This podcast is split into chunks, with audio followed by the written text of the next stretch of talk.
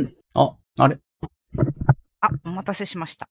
あ、はい。はい、どうも。じゃあ、続きで。はい。はい。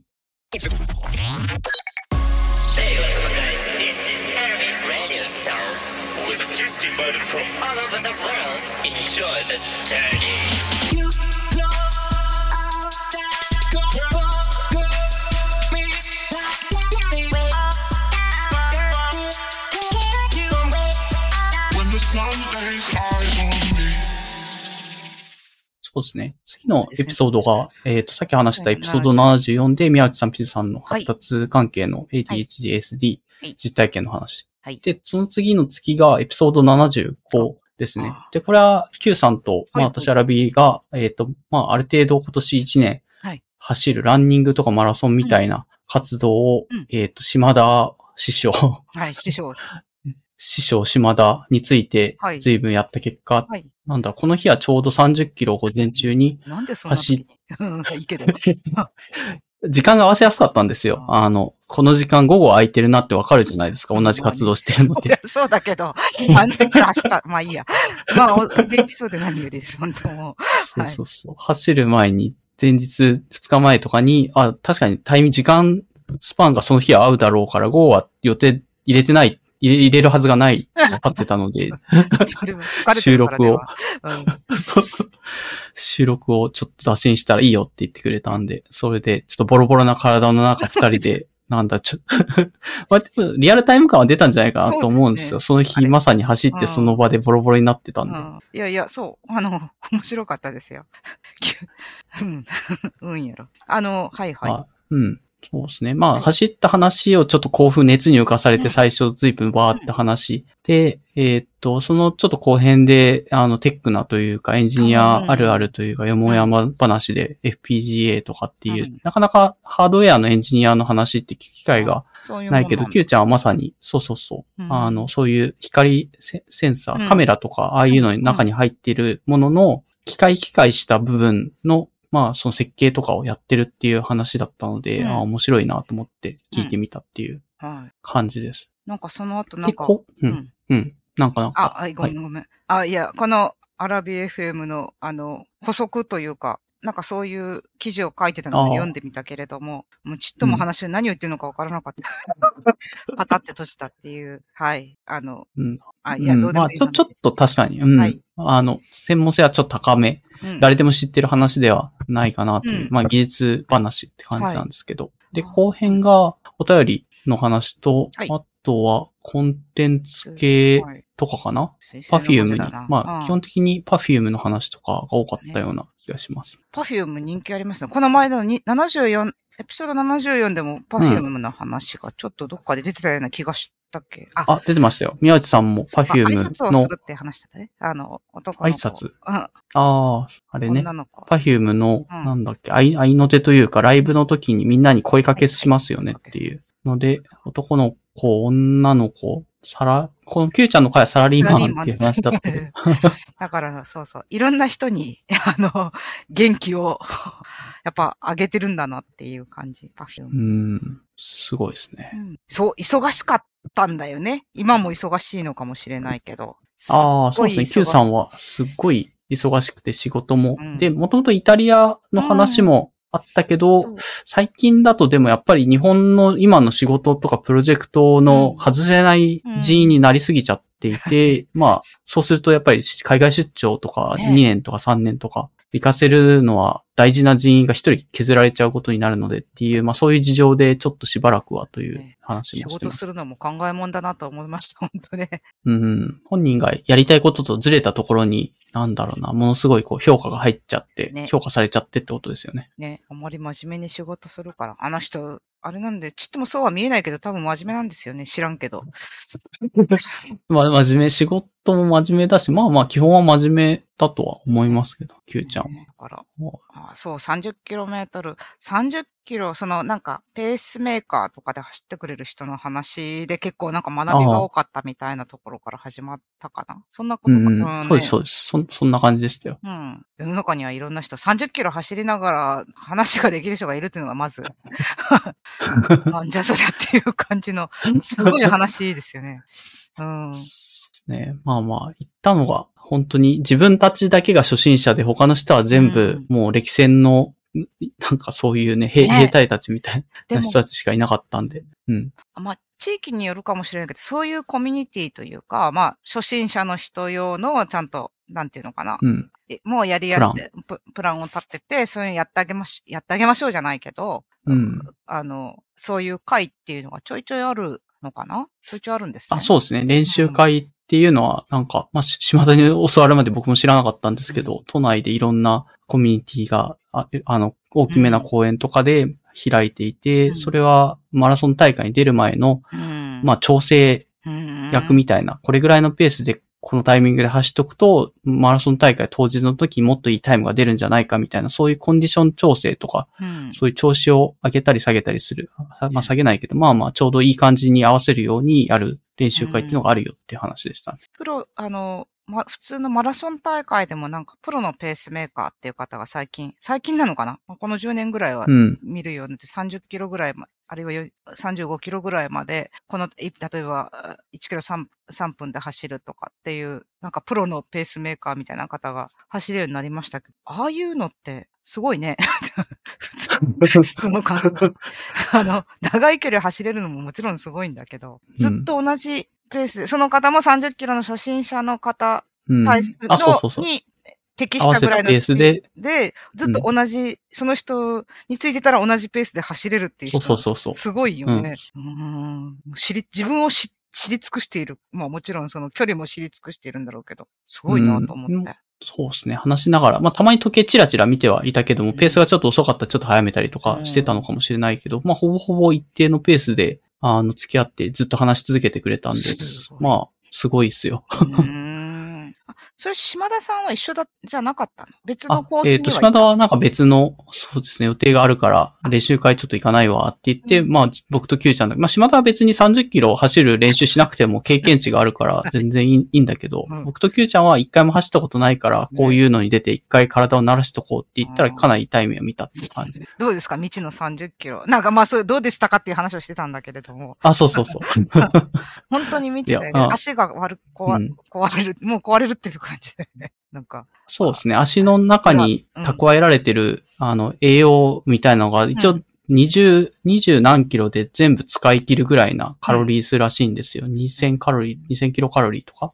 ただ30キロ走るには3000キロカロリーとか、なんかもうちょっと必要になるので、自分の足の、にある、このグリコーゲンみたいな、うんそういうエネルギー要素が全部使い切った後どうなるのか、人間の体はっていう、うんそういう人体実験みたいな ところがある回でした。いね。それから走ったことある ?30 キロ。2回目？や、ナイス。もう、まあ まだ本当に1ヶ月ぐらい体ボロボロになっちゃうんで、ちょっと、なんか毎日やるのは、これは辛すぎるな。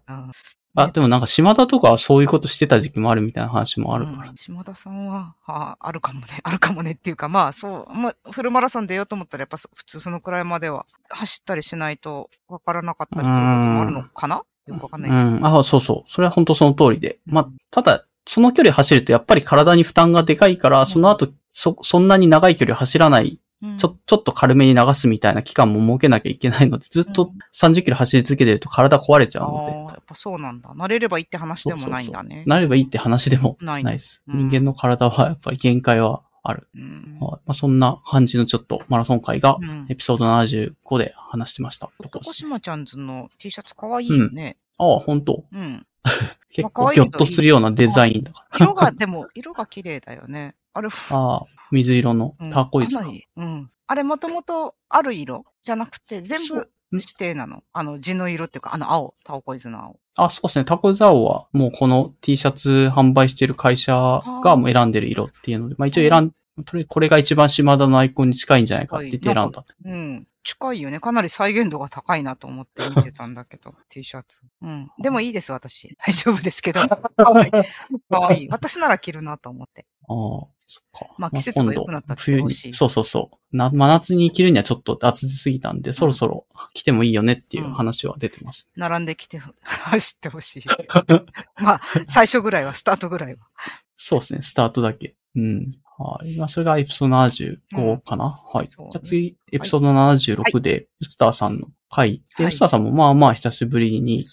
出てくれて、うん。うん。えっ、と、一応扱ってたテーマが、あうんエンジニアとか、まあ技術者じゃない人に対して技術をどんだけ、あの、説明するのが難しいのかっていうのをいろいろプライベートであったりとか、仕事の上で役員の人とかに説明するときに伝わらないと、まあ予算が下りないとか、うん。まあいろんな葛藤があって、みたいな話をスターさんが回ですね。すごい話がありましたね。なんか、あの、自腹で、自腹で、あの、ちょっとした事故を、まあ、事故じゃないですね。ちょっとした、まあ、アクシデントが、うん。うん、なるほど。なるほど、すごいなと。ウスターさんは、まあ、そのネットワーク、インターネットの回線とかの演技術者で、まあ、他の会社のところに障害が起きると、やっぱり自分の会社のネットワークも同じような脆弱性があって、問題が起きるんじゃないかっていう調査を、まあ、お仕事で任されたと。うんで、実際調べてみると、まさに同じような古い回線も、のシステムは、うん。あの、ウスターさんの会社でも残ってうん。いるので、そういうシステムを採用しているところだと、全然全く他の会社で起きた 事故ありますようん。っていうのを結構わかりやすく技術的にもしっかり説明したんですけど、役員の人が、え、それにこんなにお金払わなきゃいけないの？とか、まあそういう予算面であったりとか、あの、何人ぐらいこう、技術者を投入して、それを切り替え作業しなきゃいけないかとか見たときに、まあやっぱり嫌な顔するわけですよね。うんお金払えないよっていうう。ん、不思議な感覚ですよね。あと、もウスウスターさんがいらっしゃる会社は、まあもしかして多少そこら辺通りにくさがあるかもしれないなという印象を勝手に抱いてるだけですけれども、ありそうかなという感じはしなくもない、うん。あの、印印象というか、あの、うん偏見ですけれども、うん そういう、あれはありますね。流れて、ツイッターとかで流れてるけど、ジャパニーズトラディショナルカンパニーに全然入ってる。入ってる。でも、今の役員とかっていうの方って言ったらもう、まあ、ね、随分、例えばその、まあ、なんでしょうね。体質がか大きく変わる前のからいるっていう人じゃない、もう違いますよね。なんていうのうーかな。ん、まあ残ってるギ人もいるんじゃないですかね。多分こういう会社には、なんか、あれが、なんかこう、まあ、どうでもいい書類上のコツがあるんだろうと思うんですね。そういう話を通すためのね。ああ。まあ、いいけど、えーっと、うんう。ん。まあ、まあで、そこがうん 通んなかったと、うん予算が通らなそうだったので、うん上司とか、そういう周りに一応言える範囲の人に、問題ちょっと起こしてもいいですかって言って、スターさんが、本当に肝心にこ個人のポケットマネーを使って、ね クラウドとかを契約したりとか、家のパソコンから電話局みたいなものをたくさん作って、まあ、アタックを仕掛けてみたと、自分の会社の弱そうなところに。そうですね。き見たっていう話でいいんですかねなんか、夢の話とかじゃなくていいのよくわか んないけど。あれそういう夢を見たみたいな話。まあ、そう言言ってらっしゃ、ご本人の話あれですからね。そうそうそう。まあ何も断らずうん、そんな障害を起こしたわけではなくて、一応障害起きるかもしれないよっていう常識経由で、その人にも言ってはいるから、まあまあ一応、業務の範囲内、じゃ範囲内。まあでも業務の範囲内っていうには、ポケットマネーも使ってるかどうなのっていう。夢の話かもしれないですね。見た夢の話かもしれないです。うん。なるほど。でもやっぱ、うんっていうありがたいことですね。そういう人。うんそういう人がいるっていうのはすごいありがたい話と思いますけどね。ううんん、そうっすよね。そこまでやってくれて、問題が、まあ、電話がすごい、アラームが鳴りやまなかったみたいなうん話してましたね。うんあれ、どっちもあ当たらなかったけど、KDDI の障害はやっぱかなり、あの、大きかったから結構なニュースになって、結構株価にも響いたりしたと思うんですよね。うん。やっぱ、そういう、ライフラインの会社の人っていうのはなんかやっぱり、うん、まあ、まあいろいろどんな。まあ問題が起きれば対策しようっていうのはやりやすいとは思うんですけど、ウスターさんの場合は問題が起きてないけど他の会社の問題を見て、えーっと、対策が必要ですっていう立場でやっうん、たんで、まあ理解がすごい得づらかった。あんまり技術にあの詳しくない役重役の人みたいな。なところに説明したところで、お金が高いから今は無理だみたいな感じになっちゃってたんで、じゃあ問題起こしてやりましたよみたいな。うんあれなんですよね。エンジニアの人のって、やっぱほら、あどうですかね。あ現場の人の意見が上に通らないっていうのある、ある、ああるだろうと思うけど、エンジニアの人ってやっぱり、こう、割と安全側っていうのを意識されるんじゃないかなと思うんですよね。うんどうですか？そうでもない。安全側？あ問題が、あ、そうそう。なんかもし起こったらとか、こういう可能性があるっていうことをいろいろ検討されて、ちょっとまあ、うん、下駄を履かせるじゃないけど、まあ、方針としてギリギリの線じゃなくて、例えば、えっ、と、10本つなげる回路のところを、まあ、8本を上限にしますとか、うん。そういう、なんていうか、こう、仕様をちょっと、あまあ、仕様じゃ、うんにしろ何にしろ、こう、安全側で話をするようなところが、うん。例えばその経営側とか経理側、実際お金を扱うところで、たこう、もっといけるはずなのに、その、緩い予算を、あの、なんだろう、緩い対策をして、まあ、うんい。るというような、こう、偏見があるのかなというふうにも思っああ、たりし。ますね。ある程度、そうですね。まあ、ものづくりとかはまさにそうだと思う、思うんですけど、ギリギリに作ったらそれで壊れたらお茶になっちゃうので、ある程度バッファー、うん。定格でここまで電流流せますよって言っても、うんそれよりも2倍ぐらい余裕を持って作ってるってことは、ものづくりの場面ではかなりあるとは。普通の感覚ですよね。それはなんか、うん。別そうそう。安全のために。うん、うんあの、げ、すごく大げさに言ってるとか、下駄を履かせてるというよりは、なんか当たり前の感覚としてちょっと、例えばまあ、うん、そのくらい2割とかちょっと多めに取っているっていうのが、まあ、なかなか、あそうんそういう感覚の差なのかなと思ったりもします。ああ、うん、そうですね。ある程度、み分かってる人からすると、うん。これは本当に起こり得てやばいんだっていう判断ももちろんつくだろうし、あ、これはある程度バッファーがあるから、そんなに頑張って対策しなくても多分大丈夫だろうなっていうのが見えるとは思うんですけど、そういうのがあんまり疎いと見えないので、うん。一様になんどうせバッファーがあるんだろうとか、まあうちはまだ問題が起きてないから大丈夫じゃないかうん、みたいなことを言いがちなので、やっぱり再現させちゃうっていうのは一番説得力はうんあるんですよね、目の前で、うん。こんな個人のポケットマネーであなたの会社の回線潰せますよって。うん。潰せるとは言わないけど、障害起こせますよって。実績があるとね、あ、まあ、それはおっしゃってた通り、実績があると通りやすいっていうことなんでしょうね。うん。それだと予算困った2倍通りましたって言って。あるんじゃんと、こっちも思いますけど、ね、金あるんかん。そうそう。まあお金はあるけど、やっぱりね、あの、うん実感としてそういうので、うん問題が起きたかどうかは全然違うとは思うんですよね、上の人からしたら。そう、なんか KDDI はなんか副社長さんかなんかにすごい技術畑の方がいらしてとか、なんか記者会見が良かったみたいな話したうりん。はい。こちらもそうですね、ししてあ、そういう人がいると、まあ、いいな、いいなと、みんな思ってるんですかね。みんな思ってるのかもしれない。うん、そうそう、もう、と思って、思ってはいますよ、みんな ね。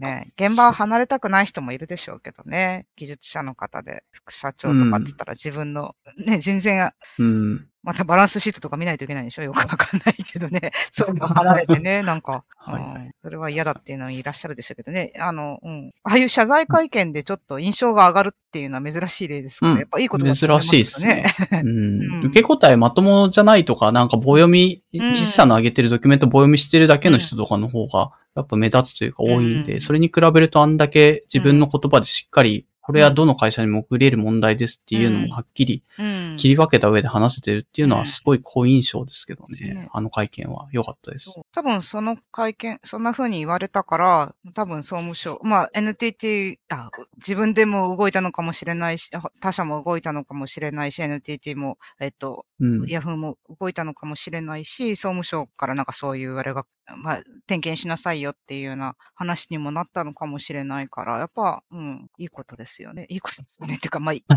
くはないですけれども、うん うん、説得、うんそういうの大事だなってね。うん。はい。で、まあ、前半がそういうちょっはいと技術の説明の難しい話と、あおとお便りで、なんだったかな、SF 宇宙系の漫画をピチェさんから結構どうですかってうん。言われたけど、まあ難しい。ピチェさんが出してきたのは結構いい SF うん。を例に挙げられたので、うん。それを超えるのはなかなか難しいぞっていううん。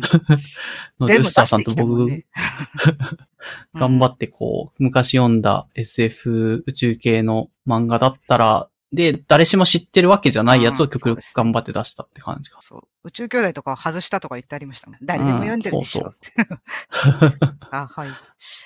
で、その後は漫画の選び方というか、文化庁メディア芸術祭が終わって、結構うんウスターさんはそこをもうん新しい漫画の面白いやつを選ぶときに、結構いろんな人の候補作みたいな、うん。いろんな界隈から、まあ、審査員。うん。そうそうそう、しの、っていう話があったんですけど、終わってしまったので、これからどう漫画を探したらいいんだろうっていう。提案があったので、別にそこでソリューションっていうわけでは全然ないんですけど、まあ自分はむしろこの漫画賞知らなかったので違う漫画賞うん。みたいなのもあるし、あとブルータスとかもなんか年一でやってる雑う誌ん。もありますよとか、あと、あの、自分の波長が合う漫画をよく読んでそうなフォロワーさんとかを注目してるみたいな、うん。ありてえなコメントになってしまったってうん。感じでしたけど確か。に。あの、ずいぶん、ずいぶん前の、あの、部品さんの回とかでも、なんかあれは普通の本の話だったけれども、あの、うんうんどうでもいい漫画、もう捕まされるんですよね。あの時はなんか、うん、本の9割はもうクズだとかっていうような話で、あ、みんなそうなんだと思ってよかったなって思ったんだけど、私ばかりがクズを食べているわけではないのにと思ってよかったんだけど、あの、うん。じあ、よかったなっていう漫画探すの難しいですよね。あの、まあ本もそうでしょうけど。で、こういうのまたしたいと思ってもまた次のを探すの難しいですもんね。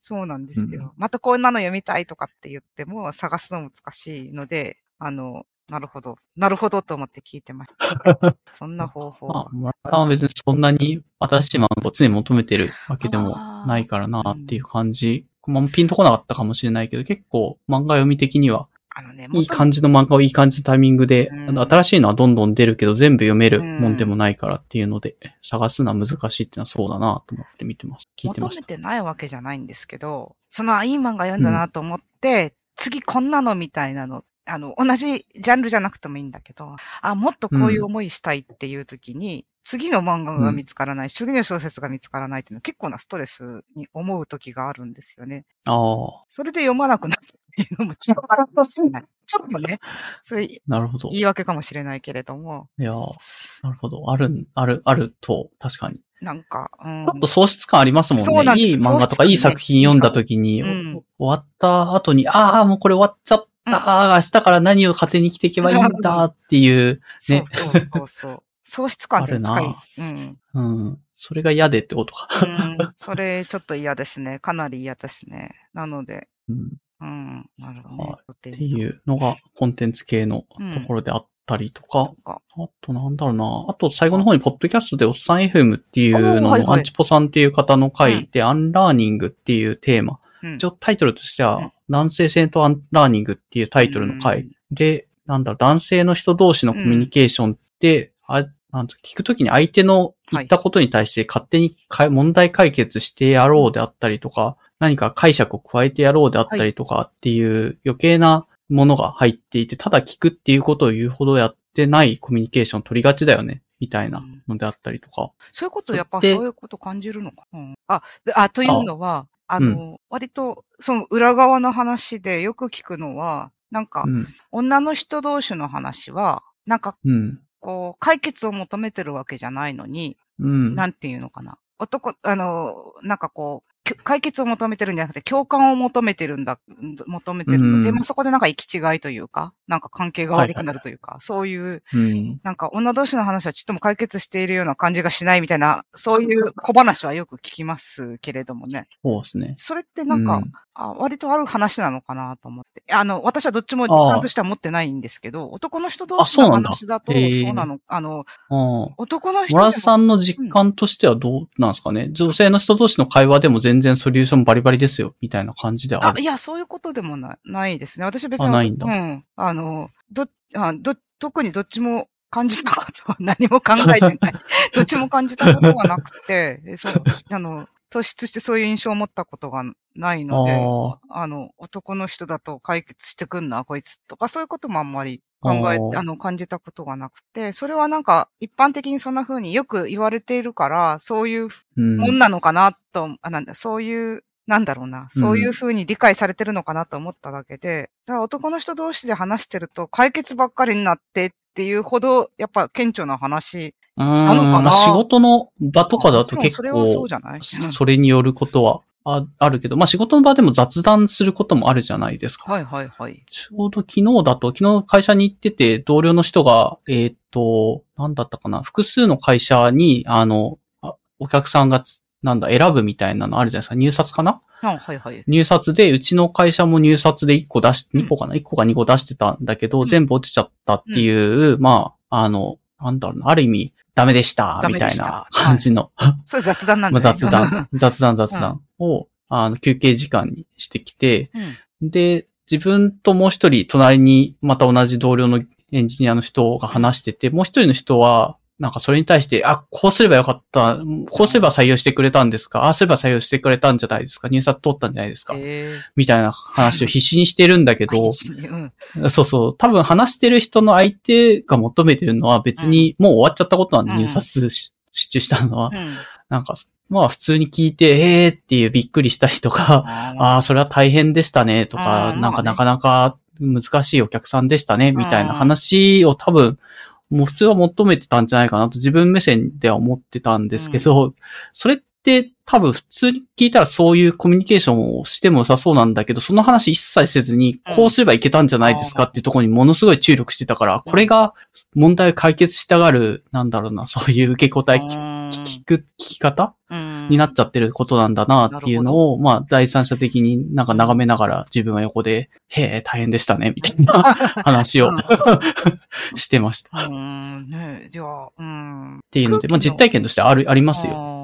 どうしてもそうなる。だからどうしてもそうなる。あその まあ、男の人が雑談をするところって結構職場に近いところが多いんですかね。帰りに飲むとかでも。うん、まああの、飲み会とかでもあるんじゃないですか、うんあの、結うん局物理的に離れてるとしても、なんていうのかな。まあ、職場の人との話をすることが、私的な話でも職場の人とすることが多いとそうなるっていうのはそうなのかな。まあ、そうですね。まあ、全部が全部、あの、じゃないとは思うんですけど、一応まあ、この回だとアンラーニングっていうニングですね。はい。のがテテーマであって、結構自分の、なんだろうな、自分は別にやっていき度うん。は低い、そのうん。男性性みたいなものをすごい自負して俺は男だぜってやってなかったとしても、アンチポさんも多分まさに男だぜって思ってなかったタイプだと思うんですけど、ただ、あの、無意識的に自分の視点とか、その見か、物の見方がそっちの男性性みたいの囚われてることがあったっていうのに気づいたっていうのを、うん。なんか、ポッドキャストで紹介されてた回なんですよね。まあ、その具体例的にはなんか、その、子育てしてるエンジニアの人が、えーっと、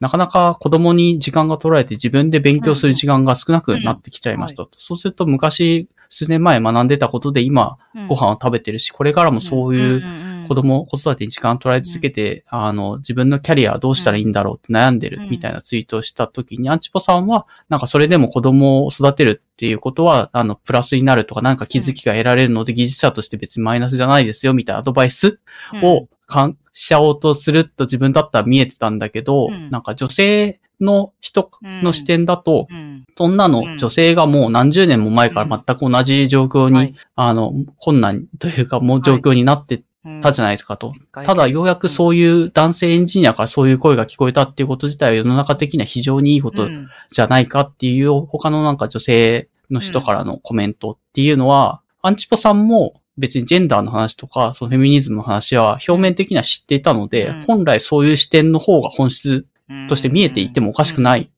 はずだったんだけど、うん。結局、まあ、多分この人も無意識的に男性性のそこの視点にとらわれてしまって、その視点が自分の中で一切持てなかったってことでショックを受けたという話をしてたんですよね。うんはい。アンラーニングって難しいですよね。あの、うん。うんショックを受けられるアンテナっていうのもあるかどうか、ちょっと、私の知らないところですけれどもね。まあ、思っても見なかったことを言われたということなんだろうけれど。本来自分が持って視点として、はい。頭の上で表面的には知っていたぐらいな、うんあの、材料は持ってたんだけど、それを料理して、そんなの昔から女性の人もやってたんじゃないかってい、最初に思えてなかったっていうところにショックを受けたっていうのがエピソードとしてあって、結構このポッドキャストでフェミニズムとかジェンダーの話をして、なんとなくこうインプットして何かしらこう分かった気になっても、あの、で、確かつ、ジェンダーやっていき度が低いって話とかも自分はしてたじゃないですか。うん。はいはいはい。って考えると、なんか、そのジェンダーやっていき度が低いってことは別に、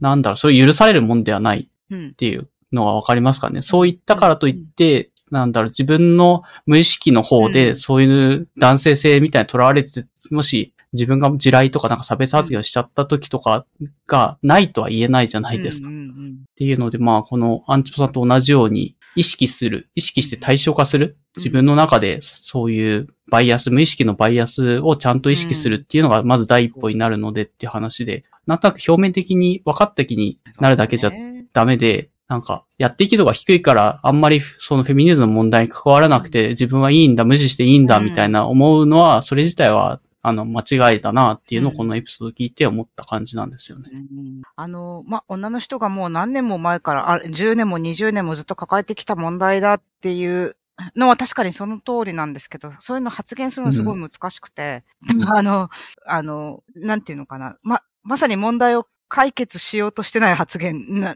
というふうに取られてもおかしくないよね。あのあ、まあそう、そうそうですね。横やりというか、ちゃ、なんかそういう感じで、うん、あの、そのタイミングの難しさ、あの、あの、なんていうの、タイミングの、そういうのの難しさっていうのもああるし、まあそういうものを、やっぱそういうのを、なんていうかな、ムッとするよりも、なんか、あ、うん。確かにそうだなという、まずその受け入れるあれが自分にあるかっていうと、なんか難しいな。なんだこいつって。すっごく、まあ同じ地点立ったならそれでいいじゃないかって、なんでそれでそんなこと言われないといけないんだと思わずに、ああ、それはなかったあれだな、自分分かってたつもりなのになっていう、その、まずその基本のところが、あの、あの、私にはなもうないかもしれんなと思う。うん。あの、すごいなと思いましたね。そうですね。アンチポさんはなんか本当に、あの、そういうアンテナうはん。結構、うん。なんかこのツイート流れてきた時自分両方見てたんですよね。うんうんうん。あの、コメントしてる側うも、女性も昔からそうだったよっていうのもそうだし、エンジニアが子供育ててると時間取れなくてっていうのも両方流れてたけど、うん。そんなにショックは受けなかった。ふーん、ふーんで流れてたんだけど、アンチ。ポさんはうん、めっちゃショック受けてたんですよ、この時。うん。うん。自分がこの視点が出なかったことは、とんでもなくびっくりしてる。愕然としてるぐらいな、あーガタガタこう。膝から崩れ落ちるぐらい結構ショックを受けてて、うんツイッターで。ちょっとびっくりして、あ、自分はまだそこまでの領域に至ってないみたいな。うんすごいよね。私も多分そういうふうには思わなかったと思うんですよね。まあ私は、一応、一応というか、あそうですね。私はまあそう、まあ女性だから、あの、うん、あの、そうだろう、そうだろうと思うぐらいであれしたかもしれないけど。あの、うん、確か、なる、あの、うん、そのアンテナの鋭さっていうのがまずあれだし、それで、まあ、うん。だからなお、なおさらそのアンラーニングっていうのは難しい、ししたいなとも思うし、難しいことだなっていうもう、いうふうにも思ってらっしゃるのかもしれないですね。その困難さっていうのがなんか、わうん分かってらっしゃる、私より分かってらっしゃるんだろうなと。そうですね。言ってましたよ。あの、認識できたからといって直せるわけでもない。うんただ、でも認識しないことには、結局のところ直せもしないのでっていうので、最低限自分でそれはそういうバイアスを持ってるぞっていうのをしっかり認識して対象化するところがアンラーニングの第一歩なんですっていうので、なるほどって思って聞いてました。しかし認識することも難しいね。そういうふうに な思うかしらと思ったりもする。ううん。いやー、そうだと思いますよ。っっていうのを、えっ、と、このウスターさんの、はいえっ、と、漫画とか紹介する中に、ポッドキャストとしてちょっと、ちょうどこのウスターさんの収録の前日ぐらいに、この、おっさん FM の会がリリースしてきて、おーっていう自分でも、なるほどって思ったので、つい紹介してしまったって感じなんです。おっさん F、おっさん、おっさん FM も好きですね、ウエスターさんね。なんか、なんか前もおっさん FM の話されて。あ、で、おっさん FM 出してるの自分だから、なんとなあく、そうなんだ。あの、タイミングとかも含めて、たまたまウスターさんの会に、おっさん FM のテーマをも持ち寄ってるっていう、まあ、たまたまっちゃたまたま。前の65の時もおっさん FM のなんか話が、192。うん。そっかそっか。えー。あと、おっさんの服の話とかありましたね。マニーさんがおっさんにおすすめの服をたくさん紹介してくれてましたよ。あれ？は、でもどうなんか、マニーさんだから可愛いキャラクターがついてる服が多くて、まあ参考には なるんだけど、みんなう。うん。おっさん秋のそういうどんぐり FM で紹介してたのは、なんかもうちょっとこう、あの、ある程度、そのお金も、そこそこお金も持ってき来たけど、あの、服を買い方がわかんないおじさんたちがいるんであれば、ちょっとおしゃれねを、ちょっといいものとかっていうのを手を出すときは、こういう風なはい買い方をするといいよっていう形で、うんマニさんはまた別の視点で、かわいいの。可愛いキャラクターが乗ってるものを載せてくれたんで、うん、材質とかではなくてそこなんだよなっていうので、まあまあ、いろいろ装いは人によって違うなっていう学びがありました。前焼きは前焼きで、ちゃんと 紹介してくれたし、可愛かった。どう、普通、そう、スーツ、あ、そうか、スーツ着ないんだよね。まあ、着ないんだよねって誰だけれども、あそうっすね日頃スーツじゃないね、B ちゃんうんはね。、そうですね。でも年に数回しか着てないですね、スーツ今。スーツはスーツで何にも考えなくていいくて楽っていうのはあるのかなと思うけど、確かにね、ああ、それはそうですね。こ中学高校とか制服着てた時うんはその感覚はすごいありましたけど。あれはあれで良いなと思ったのは、えっ、と、私服だとある程度その家の裕福さとかも出ちゃうじゃないですか。ああ、なるほど。うんうん。うん。確かに。結構、その家の裕福さによって人の服装って変わらざる 得ないと思うので、制服で確実的に見た目がなってるってことは、うん。それはそれで悪くはないポイントも、そうそういう点ではね、うん。あの、あったなって思いました。私立に行ってたので、そういう意味だと、思ったよりめちゃめちゃ金持ちのか思ったより金持ちだなみたいなのを実感したこともあるので、あ、私立で完全に私服だったんだ。あ、私立で制服でした。あ私立で制服。制服でよかったなって思ったんですよだから、どうでもいい、なんか、っていうのがいいと思うよ。標準服みたいな。まあ、制服もあるけど、なんかうん、帰りにどっか行きたいから私服の時は私服でもいいとか、そういうののがいいなとは思うけど。まあ、そう、制服があると楽っていうのは私なんかも思ったりするけど、あの、まあ、ただ、あの、うん。私も、その、実はなんか、何回か前、何年か前、もう、どのくらい前かな ?B ちゃんと、なんか、うん、うん。仕事帰りに会った時に、どの、うん。明らかに仕事帰りだろうというタイミングで会った時に、B ちゃんが普通の服着てたから。今日お休みだったのって聞いたら、うんうんって、仕事帰りって言うから、私はその時に東京出張だったから、ちゃんとした、その時はまだ全然スカートを履いて、結構ちゃんとした格好を、いや、そんなんでもないかな。まあ普通の格好をしてたんだけど、あ、なるほどってちょっとその時思ってしまったのもあって、ちょ今で、なんかちょっとじりじりと私もかなり私服の方に移行して、今と、そう、微妙に影響を与えてたの、それって。いやいや、かなりそうよ。B ちゃんのせいと言ってもいいんで。昔はね、なんか、あの、まあ、出張、うん出張といっても結構山に行ったりとか、その現場に行ったりすることもあるから、出かけとかになんかこう、そういうスーツスーツじゃないけど、まあ、なんだろうな、ちゃんとしたタイトスカートとか、プラ、あの、シャツとか着てないときは、あれ今日出張なのとか出かけに聞かれてたりするん、してたんですよ。うん。うん。昔ちゃんとした格好をしてた時。はいはい。ちゃんとした格好してた。うん、た時は。で、今日はなんか随分ラフだけど、あの、ラフだなと思われたら、母が思ったら、うん。あの、あれ今日出張あったっけとかなんか帰り遅くなるんだっけとかなんか聞いて、来てたんですけど、なんかうん、最近はずっと、あの、どうでもいい格好をして、社会人以下の格好をしているので、なんかこの、ちょっと前も、なんか、今日理事会あるとか言ってなかったって言うから、でも理事会あるよって言うから、理事会その、うん。あの、ウォーリーを探せみたいな服でもいいのとか言ってて、はっと思って、ダメかもしれないけど、でも時間ないからもう行くねって言って行ったんですけど、あの、あの、まあ いいんじゃないですかね。言うほど服服装、仕事において関係ないですよ。そう、それで怒られたりはしないから、まあいいかって。まあ、うんで、。これで怒られないってことは大丈夫ってことだなっていうんで、そうそうそう。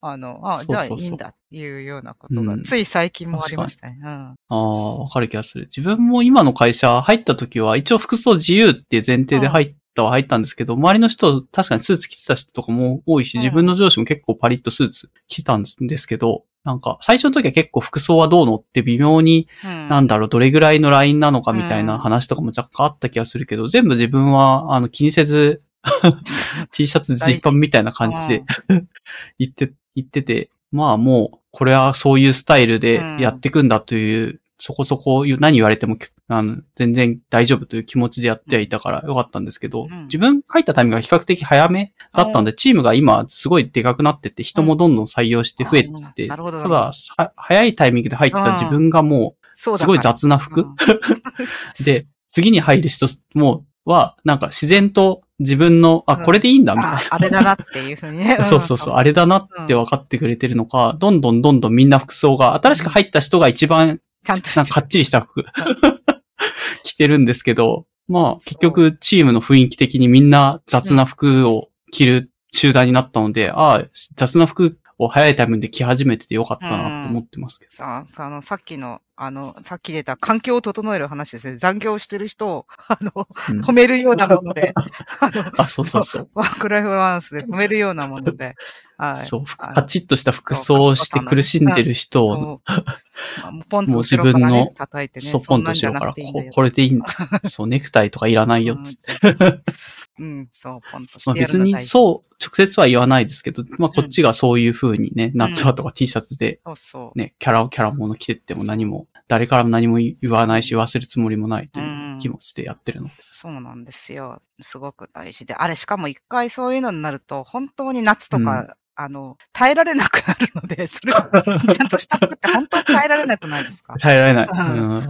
なんであんな着てたんだろうと思いますよ。ね。なんか、全然動きにくいし、とか言って、私、もう。本当ストッキング夏場履けるかなっていそうようなぐらい仕の。事やる上で必要な場面ではもちろうん。ん着るんですけど、はい。お客さんがですごい偉い人、お偉い人がいて、硬い場ですって事前に分かってたとか、うん。営業の場面とかだったら、うんスーツ、ネクタイもちろん全然必要だったら締めるんですけど、うん。そうそう。まあ普段はね、いねらないですよ。誰にも会わなかったら、まあ会うこともあるんですけど、突然、突然、突突然の然ウォーリー出。張みたいな感じ。で、突然の、まあでもそれと思っても、まあうちこんな風でやらせてもらってますっていう顔をしていきますけど。うん。なんかもうそうそう。なんか、いうん。今、あもうビーチのとこはそんな人ばっかりだからあれかもしれないけど、あの、スーツ着てる人でも、えっ、と、デスクワークするときって上着脱ぎ、脱ぐでしょ、うん、脱ぎますよ。うん。はい。で、なんかまあ、今の季節だったら、なんかニットとかパーカーとか着ないですか？ああ、着てるあ着る人もいない、いるでしょ、うんで、あれよ、うん。あれがもう少し、なんかす、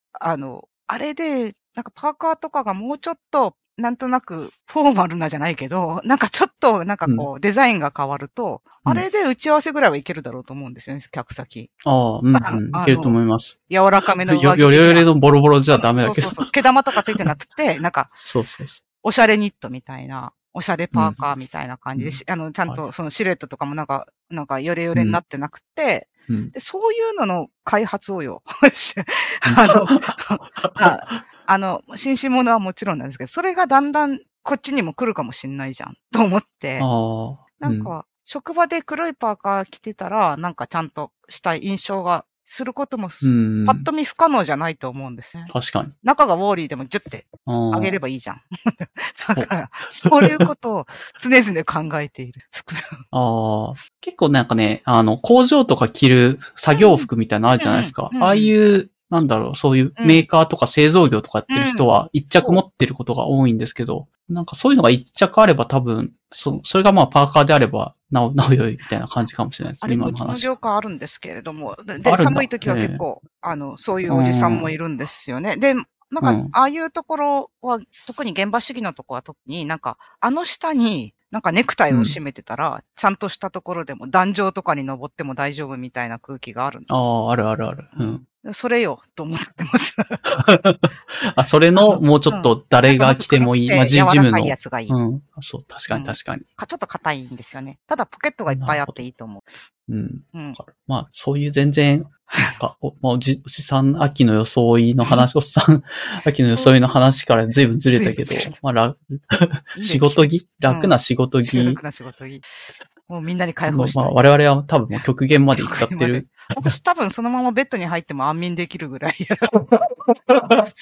安らかに眠れるぐらいだと思う。最近外出がいいなと思う。うんうん。ああ、わかります。大事ですよ。うんやっぱり気分のいいとか自分が着てて楽だなって思ううん。とか肌触りがいいなってものを着てやった方がパフォーマンス出るのそうで。そう。私も今日仕事きついなっていう現場の時は T シャツ。うん。私 T シャツはぜ、あの、絶対キャラクターものか、うん。ロ企業ロゴしか買わないっていう決まりがあるんだけおうど。面白い。で、企業ロゴはなんかいろいろ差し障りがあることもあるので、大体、その、いろんな現場に行くんですけど、まあ T シャツ1枚でうろうろするっていうことはよっぽど季節が真夏とかじゃないとないんですけれども、あの、し下に着てることはもう絶対キャラクターものなんですよね。うん。で、辛い時は好きなものを着ないとダメなんですよ。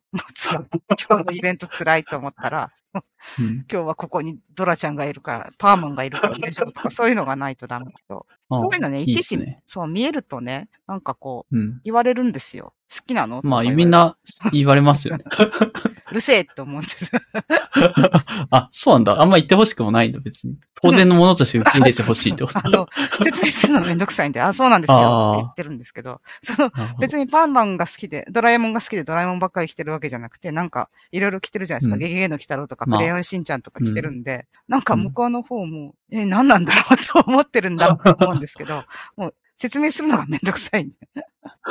いいんじゃないですかね。ねまあ、みんなそういう好きなものを着て、着ても別に何も思わないみたいな方が、うん、いいですねまあいいかなとは思うけど、仕事だからって硬い服ばっかりっていうのもちょっとよくわかんないですよね。そうそう。で、仕事しやすいならいいけど、しやすいってわけでもないしね。うん、しにくいっすよ、スーツ。腕上がりづらいし。そう。どこの人の服といえば、む昔、あの、ネクタイが、おが、まあ標準、今もまあうん標準なんでしょうけうど、ん。でも、ここ10年ぐらいでかなりネクタイの着用率って変わって、やっぱ男の人ネクタイ嫌だったんだなと思って。いや、嫌ですよ。苦しいっすよ、あれ。女の人ネクタイ好きな人多いと思うんですよ。あの、見、まあ見るダメね こっちは見る方だからね。で、残念だなって思ってる人結構いると思うんですけど、あの、うん最近はあると思います。でもそうでしょ。最近は冬場でもノーネクタイでも別になんてことなくなりましたよね。うん。ジャケットそうですね。夏場なんかもっとうん暑いから無理でしょって感じですし。夏場はなんか正義みたいな感じですよね。あの、あれで。えっと、うん。そうですね。エコ、エコの観点から。クールビズな観点クール、クールビズうんだ。あれで。うん。うん。はい。で、あの、結構、まあ、男女ともに自由度が多少上がってきたかなと思ってるけど、まあ、まだまだですよね。うん。そうですね。だからみんな嫌だと思ってるならやめればいいのにと思うんです、本当。はい。うんまあそんな、全然ちょっとこれずれてはいいけど、はいまあまあまあし、あ秋の装いから、まあ服の話仕事着の話に。そう次行きますか。次エピソード77で、これが一応、あの、最新回で、数日前にリリースされ昨日おとついリリースで。私完全に今日疲れてしまった。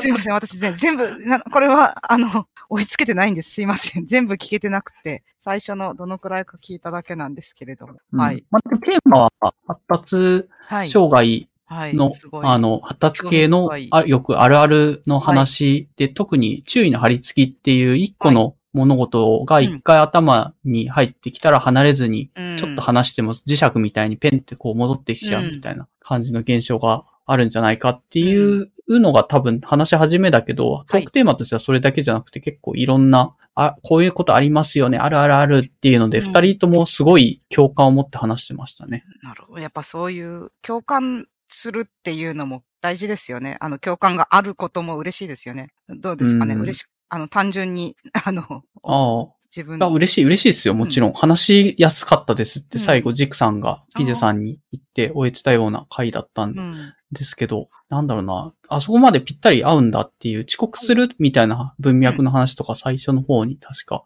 うんしていて、時間通りに行けないけど、それって別に、あの、なんでかみたいな合理的な遅刻することじゃなくて時間を余してその場所にいることがダサいみたいな、うんうんうんそういうあの、美意識みたいなので、ジクさんは、あの、基本的には、あの、時間ギリギリに絶対つくバッファーが一切ない状態で家を出発したりとかするから、結果的に時間通り行けないみたいなことになってるうん、みたいな話されてましダサいっていうのとは違うんですけど、なんか、その、なん、なんか知らないけど、その待ってる時間、じーっと立ってるとか、ぼんやり、た。うん。結果的にぼんやり立ってることってよくあるんですけど、私の場合はね。あの、待ち合わせに限らず、なんかしなきゃいけない時にぼんやり立ってるとかいうことはよくあるんですけれども、待ち合わせ5分前について5分間ぼんやりするとか考えるだけで、なんかすごい、ゾッとした気分になるんですよね。なんかもうすごく嫌な気分になるんですよね。あーで、なんか本を持っていかないとあれだったり、今は今スマホ的なものでもいいんでしょうけど、うんなんか、なんか、例えばカフェとかで、だからカフェとかで先に行って、じゃあこの本読んでよとかっていうんだ、いうのだったら別に大丈夫なんですけれども、大丈夫っていうかまあ、心の平安を得られるんですけれども、あの、何ですか、八校前みたいな、こう、どうでもいいところみたいなところで、なんかこう、本を出して、取り出して読むというような感じのところでもないようなところで、ただ人を待つっていうのは、うギャーってなるほど嫌な、いや、なんか憂鬱な感じにする、がするんですよね。あー。しないですか、まあ、一応、何ええーっと、なんだろうな。結構、その時間の遅刻するのは、自分は学生の時の就活の時に全部遅刻してったってエピソード話してたように、その時の自分だったら多分相当共感できて聞いてたんだろうなと思うんですけど、はい ある程度今は、なんだろうな、自分の頭の中の優先順位で、あの、遅刻するってことは相手を待たせてることになって、結構仕事においてそれって、なんだ、致命的になりかねないうん。っていうのが実感として持ててるので、あのまあ、友達付き合いとかでもそうですけど、相手がどんなに昔からの付き合いで分かってたとしても、少なくとも相手の時間を、自分の時間が大切なのはその通りなんですけど、そういう理由で人の時間をある意味10分、20うん分友達何人かの時間を奪うっていうのはさすがに失礼だなっていうのは。あの認識できちゃってるので、うんあんまり遅刻はうん最近はしないようにはなってはいるつもそうり。ですね。私もそうだと思う。いや、どうかな。あの、待ち合わせで遅刻し、あどうかな。でも最近ちょっとプレッシャーとして減ったのは、そのもうう、ん。えっと、お店で待ち合わせとか、うん。現地集合。まあ、なんか飲み会だったら飲み、そこで、えっと、うんは、そこで席について、ま、待ってる。っていうかもう先に始めててくださいっうん。ていうことも、まあ、その、オンタイムかその時間前に、ごめん、先に始めててっていうのが、比較的カジュアルにできるので、それは、あの、安心材料ではあります。あの、遅れないで行くようにしてますけれども、しますけれども、うん安心材料ではありますね。まあまあこの雑踏とかで待たせて、待たせるっていうことがあんまりないので。うんで、うんあの、困るのが自分、自分のようで、例えばその、どっか出かけるときとか、出張とかで、あの、まず出張に正しい時間に行くためには、その JR に乗らないといけないとかいうときは、お、これな、オンしちゃった。あの、ほんほんその電車に乗らないといけないじゃないですか。時間通りに行って。うん。で、それがかなりギリギリになる可能性、あことがよくあって、うんそれは自分だけが困ってるんですけれども、まあそういう時になんでかなと思う。なんで少し早めに出てホームで待たないのかというと、76を何度も再生してしまう。あの、うんなんで余裕を持って行こうとしないのかなってことを考えるとき、やっぱそういうホームでぼーっと待っているっていうのが耐えられないんだろうと思って。ああ、そうなるほどうんな。変えられないか。あんまり待つのは、そんな、まあ最近は苦じゃないというか、は最近ついててもそんなに、相手が遅れてても何も自分は感じない。まあ自分もよくやってたしなって思ったし。あとなんだろうな。77実際、うん。自分自身のなんかできるようになったこととしては、昔は過剰に自分は、なんだろう、その、ジクさんみたいに、こう、時間に一切バッファなくてもいけるみたいな謎の自信できてたんですよ、うん昔はね。うん。0時00分ぴったりに、あの、この時間に着くことが自分ならできるだろうっていう謎の自信があって、その自信通りに遂行した結果できないみたいなうん。の遅刻を繰り、やってたというか繰り返していたんですけども、その見積もりがうん。ちょっと、なんだ、上手くなったって感じかな。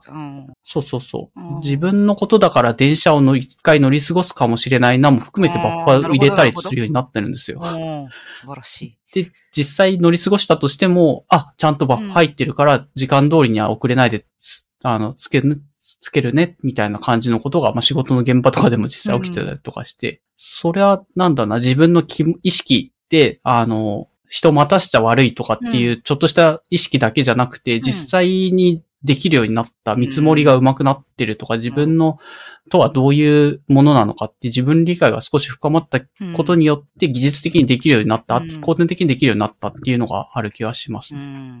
東京だとあれだもんね。割と、まあ、交通機関がちゃんとしているというか、えっと、うんしかも密だと、例えば何分おき、3分おきとか4分おきとかに次のあれが来たりするから、うん。確かにそうやってギリギリに見積もりがちかもしれないですね。あの、そういうのが慣れてる人はね。ああ、うそう。んななるほど。そこにバッファを。うん。うん。避けるようになってきたっていうので、まあ、ただ、昔はできるつもりでやって、結局全部遅刻してたっていうので、まあ、能力の問題と意識の問題両方あるかなという気はしますっていう感じかな。まこれだけじゃないですよね。例として上がってたのって、何。だったかな家の前にでかい穴が開いてるみたいなことも想定しちゃうから、それで立ち止まってこう、それは偉いな。うん。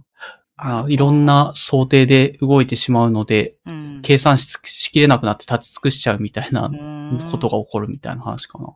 うん。あ、これか。うん。そうそうそう。やることが多いと、それだけで優先順位がつけられなくなることで、結構意思決定が遅れちゃうみたいうんな話が出てたうん。気がします。で、ピーさんが挙げてたのは、旅行に行くとやることが結構減る。家の中だとご飯を食べるにしても、はいまあ料理をする、外に買い出しに行く、外食にするとか、うん。いろいろバリエーションがあるけども、旅行行ったらもう、あの、宿でご飯食べるしかないとか、まあ、あの、そういうバリエーションがかなり減るので、うん。あの、発達の毛がある人的には、判断材料とか優先順位をつける必要がかなり減ってやりやすくなるみたいな話をしてました。うん。そうか。まあ、そ村さんはそういうのはあんまりないですか？優先順位が難しいみたいう。それは難しいです。あの、だから多分、毎日同じことしが、したいという気持ちが出てくるんだと思う。な。あの、決められたルーチンみたいなものとか、ご飯とかもあまり選ばないとか、そういうのしたい気持ちが結構あるので、そういうことかなとは、それはわかります。で、判断力本当にない。あの、あの、振り返ってびっくりするぐらいね。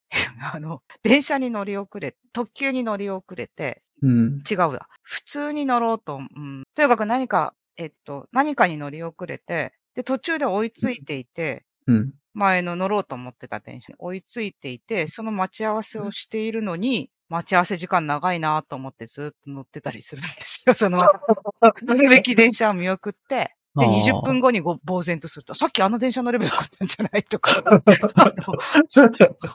びっくりするぐまあ、らいある、ありますね。うんあの、はい。あの、後からによってなんか出てきた新要素とかには全く対応できてない。あ のまあまあまあ。そうですね。選択肢は、あの、少なければ少ないほどありがたい。かその時点で村田さんの選択肢は新要素に対して一切割いてなかったから、うん見て出されても対応はしづらいし、そまあそれに対応しなきゃいけないっていうのはかなりストレスになっちゃうってことです。目に入ってないんですよね。なんか全然。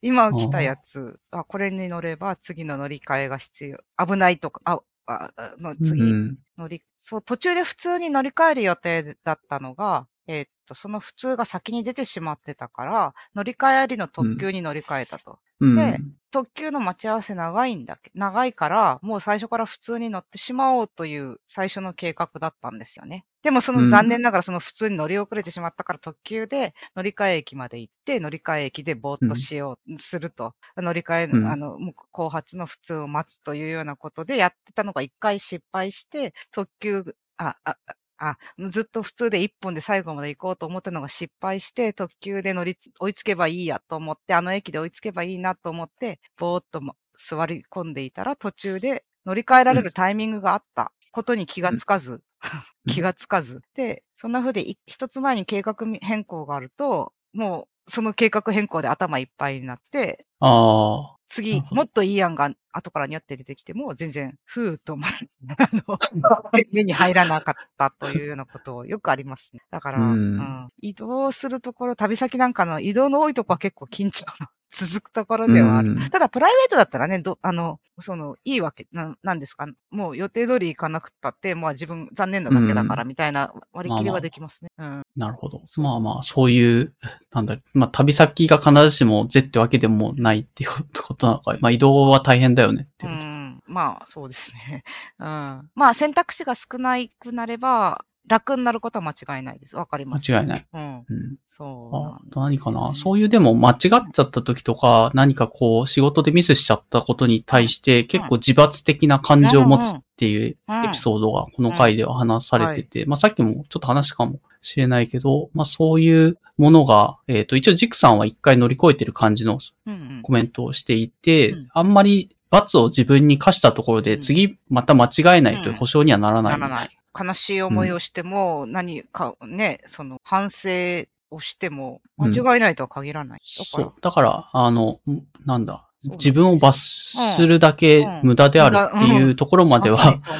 そう、行き着いているっぽいっていう。まあ、ただ、PJ さんはすごい、ああ、罰するのとわかりますよね。なんかこんなに仕事でミスった自分は、あの、罰せられなければならないみたいな感情を持ちがちですよねっていうのを、あの、非常に同意を持って聞いていて、うん。うん、そう。この手の自罰の話されるたんびに、あんまり自分はピンとこないから、共感のコミュニケーションがしづらくはあったんですけど、まあ、このピジェさんとジクさんの二人の中だとかなり、うーん、ぜそういうのありますよね。発達だとやっぱり自分を罰しちゃいますよねっていう話をしてましたう。ん教育のあれかもしれないけど、まあ子供の時どうですか？なんか失敗したら、なんか、まあうん怒られるのも罰でしょうし、なんかまあ具体的な罰があることもあるでしょうし、反省しなさいって言われるようなことがあって、うん。そういうもんだっていうの習慣はありま、多かれ少なかれある。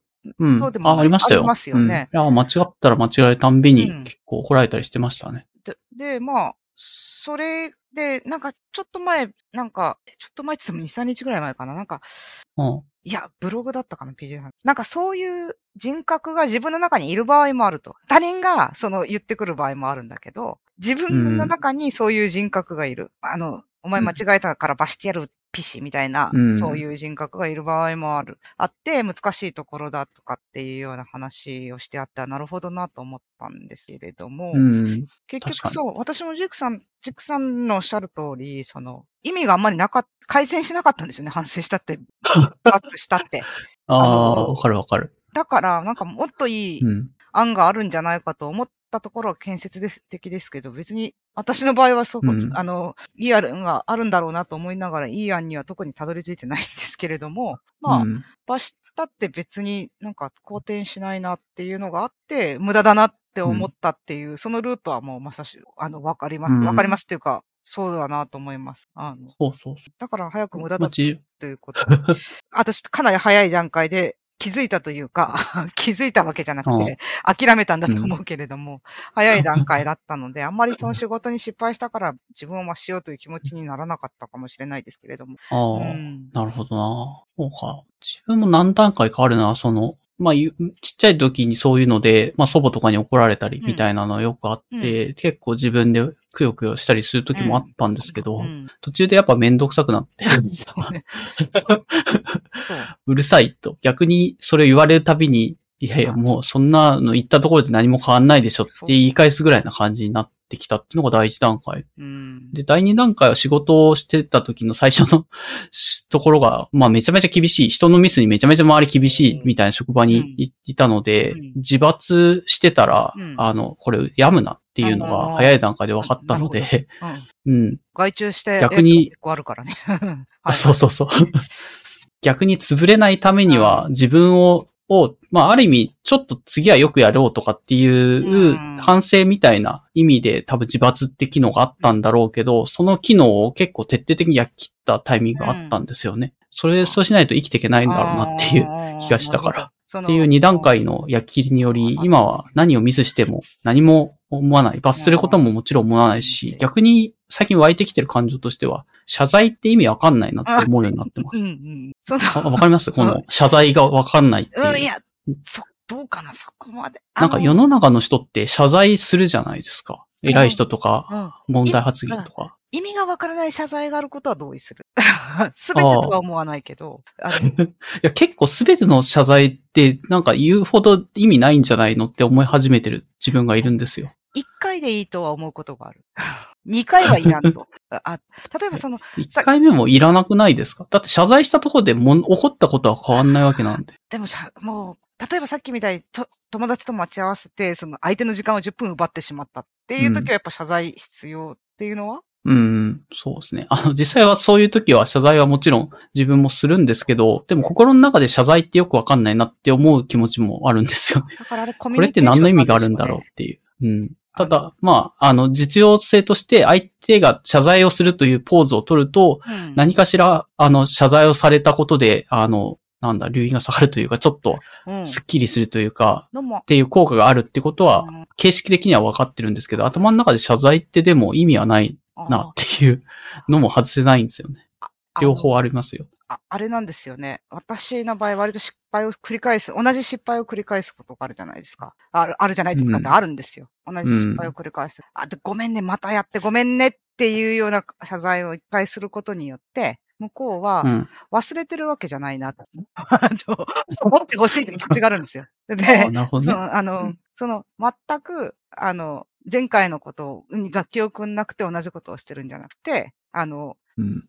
で、悪いなと思ってるってことも分かってほしいのあるじゃないですか。うんあるんですよ。であ、そうそうですね。そこで、えっと、とりあえず、えっと、まあ、サイコパスとかではありませんみたいな宣言ですよね。ああ、そう、そうですね。わかるわかる。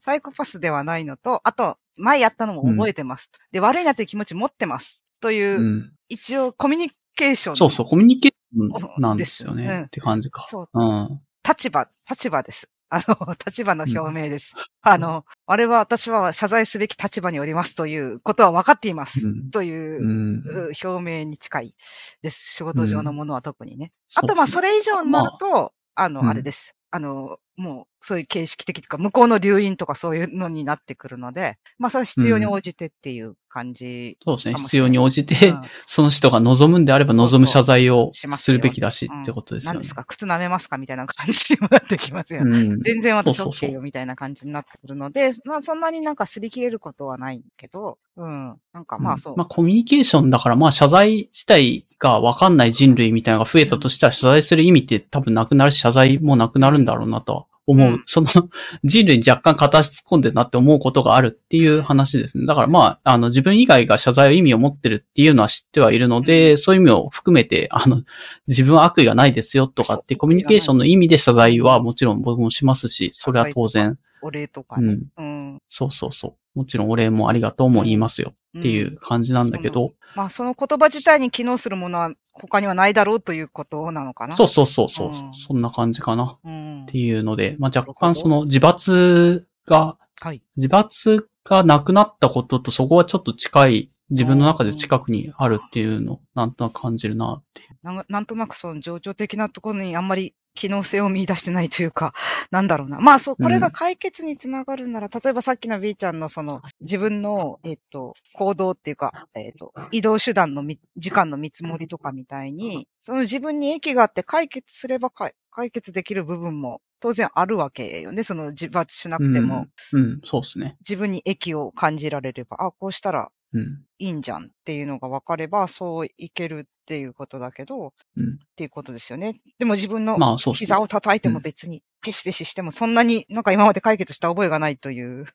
となんんでし。そうですね。まあ逆に自分自身を痛めつけすぎることで結局何もできなくなっちゃうっていうところのラインにいたことがあったって感じかな。んで、まあ自分だけじゃなくて周りから痛めつけられるってことも、うんそれはそれで罰を与え続けられて自分もさらに罰与えたらうん二重罰じゃないですか、そな。うんん。よかったよ、その時焼き切れて。そう。そんな風に火事が切れてよかったよ。うん。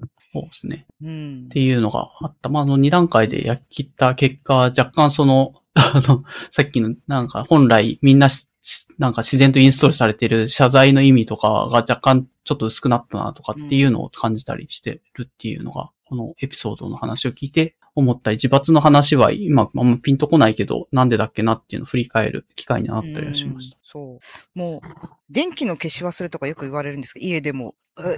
むしろ家で言われるんですけど、職場ではそんなこと言われ、言われないんだけど、あの、家で言われるんですね。何度言われても忘れるときは忘れるんですよね。消すときも消すんだけど。で、もう治るまいと思ってるんですけど、そういうのがなんかちょっと反省が足りないと思思われているような節があって、分かったと。もうこのあれは人感センサーに変えようっていうと、ああ、いいじゃないですか。うんうん。そんなつもりじゃないとか言われたりしたんですよ。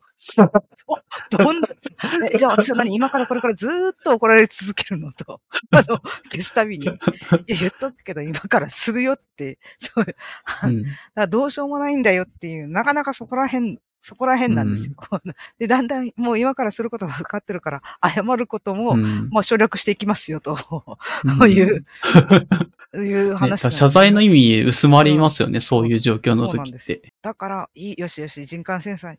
だから、ちょっと切れてると思われてるんだと思うんですよ。は母にはね。ああ、切れてはいない。大丈夫、うんそれは大丈夫。私のお金で、身に持ってこれを人感センサーに変えましょうと。トイレ。うんそしたらいないとき、ただ長長くこもってるとき、こうしても、こうして、まあ、つければいいから、全然うん大丈夫だから入れましょうって言うと、いやいや、そんなつもりじゃない。よくわからないことを言われる。そんなつもりじゃない。まあ、そう、そういう、うん はい、のが思い出して。なるほどな。あと、まあ、自罰つながりで、えっ、と、ジクさんが言ってたのは、結構自分はなおざりになってることがある、セルフネグレクトしてる方、ことが多い。で、その対策としてうん、えっ、と、他人には、あの、やっぱりちゃんとご飯を作ってあげるっていうのはやる人だというう、ん。そういう思っているので、じゃあ自分はある意味他人みたいな感じでうん。マネジメントしてあげるような立場に、一個一段上にもう一人自分を置くことで、自分に対してもご飯が与えられるようにに。なるっていうような、まあ、じ、まあ、自罰の話がある程度進むとこういううん。自分をなぞわりにしちゃうっていうのも繋がったりするのかな。まあその、ある意味自己肯定感が低くなると自分がお腹空いててもいいやってなっちゃう。でも他人だったらそんなことはしないよなって意識が、ちょっとはその自分の方のご飯を食べさせてあげるっていうのに向くからっていうのを、まあ使ったりしてますね、みたいな話をしてました。なかなか、あの、複雑だけど、あの、いい解決法だけど、結構複雑な、あれです。あうん、うんそうですね。なんか、もうデフォルトとしてむしろ自分と他人が、まあむしろ自分の方が高いぐらいの感じで優先度 を置いてる人、うんそうそうそう、自分とか村さんとかはそんな人からすると若干この思考回路は若干ね、奇妙に見えるうんんですけど、まあまあまあ、そういう解決策でそういうことなのか。なるほど。私は自分の方が、他人よりもずっと自分の方が大事だから、よくわからないんだ。なるほど、なるほど。そうかもしれません。そうそうなんですようんうん。なるほど。自分も聞いて、やっぱここは分かりにくかったんですよ。うんなぜかっていうと自分だったらそんな思考回路はそもそも持ってないからっていうの。なんかすごい入れ小細工みたいだなと思ったけど、そうかい。そういうわけじゃなくて、そうかそうか。そういうわけじゃあなくて。なくてって。ことね。うん。っていう話もピデさんは非常に共感を持ってジクさんの話を聞いてたので、まあ自分だったらこのホストはできないうん。なと思いながらも、まあやっぱり話が合う人同士がこう波長があって話すと話はしやすそうだなって気はしました。その、セセルフネグレクトっていうのは、その自罰感情から出るんかな？もう俺なんか食べなくていいよみたいな感じになるのか。うーん、まあなんか、ま、ミスしちゃって、じゃあちょっと自分に罰を与えようっていうみたいな感じで、じゃあ寝ずに仕事とか寝ずになんか研究をしなさいみたいなのの延長として、じゃあこんなやつにご飯なんか与えなくていいよねみたいなのが出るみたいな感じだったような気がします。確かにその自分のご飯、自分でご飯を食べるぐらいなら、あの、遅れた仕事を取り戻すべきだっていうような発想はちょっとわかりますね。うんその、うん食べないことが目的じゃなくて、まあ、それを犠牲にしろ、するというのはそうか。なるほどねうん。、そう。ポーズを示すじゃないけどうんっていうのもあんのかなって。なるほど、なるほど。それはちょっと、で、あと、まあ、ピッさんのインチュニブ飲んでちょっと強くなったというか、そういううん。攻撃性みたいなのが出てきたみたいな話もちょっとあって、薬を飲むことで。なんかツイッターで、なんだろうな、あの、うん周りに言われたうん時とかに、なんかそれに対してこう、あの、自分だったらもっとうまいこと言えるっていう、なんかツイッター論客の素養みたいなものが、あの、やればできそうだなってうん。やればできる。気になったって、ちょっと、うん。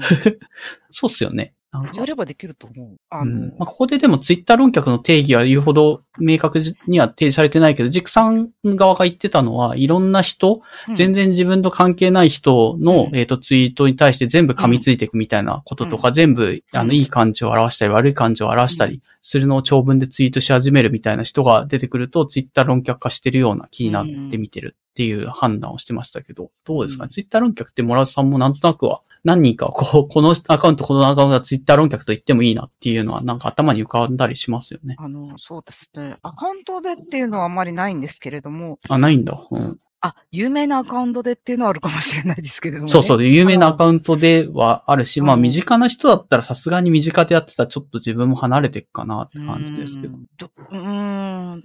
例えばその、難しいな。む分けるのは難しいな、でも。うん。まあでも分かりますよ。あの、うん。ああ、なるほど。ツイッター論客はなんとなくあるなっていうのが分かって、で、今、ピピゼさんがやればできると思うよっていうの。そうですね。別にやってほしいっていう気持ちも今なくなりましたね。確かにね。何を進めていたのかっていう気持ちになりました。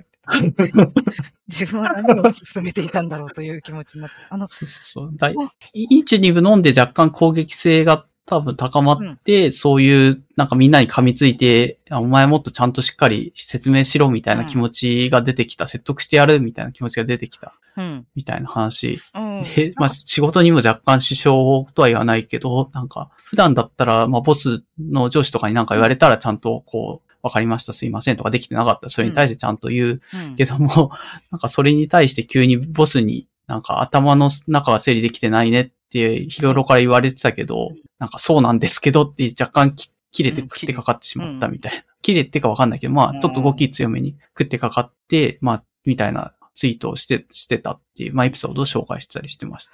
結構薬で人格変わるっていうのがこの中でちょっと入ってて、いや、そうですよ。あと思いますよ。私はだからそれしか、あ一種類しか飲んだことないですけれど。あれでつくづくもう人間っていうのはもう所詮、もう、なんていうのか、うん科学的な存在で、もうすごくケミカルな、あれだってもう、思い、つくづく思いましたよね。うん一粒とかで全然人格とか完全に変えられるなって思います。おーじゃあうん実感としても、そういうのは持って、モラさんも、まあ、その発達系のお薬飲んだ時にはうん。あるし、まあそういう風なインチにぶ飲んで、性格が変わって、これまでやんなかったようなこともうん。全然やって、それをやった結果別に、あの、あ、やっちゃったじゃなくて、それすらすがすがしいって 思うようにどうなんだろう？その薬が切れた時どんな風に思われるかにもよるのかなとは思うんですよね。私はなんてことをしてしまったんだろうというようなことにならなければ、いいんじゃない？それは来たる、ちゃんと来る、来たるべき爆発だったのかもしれないし、あの、本来だったらあるべき爆発だったのかもしれないし、うん。うん、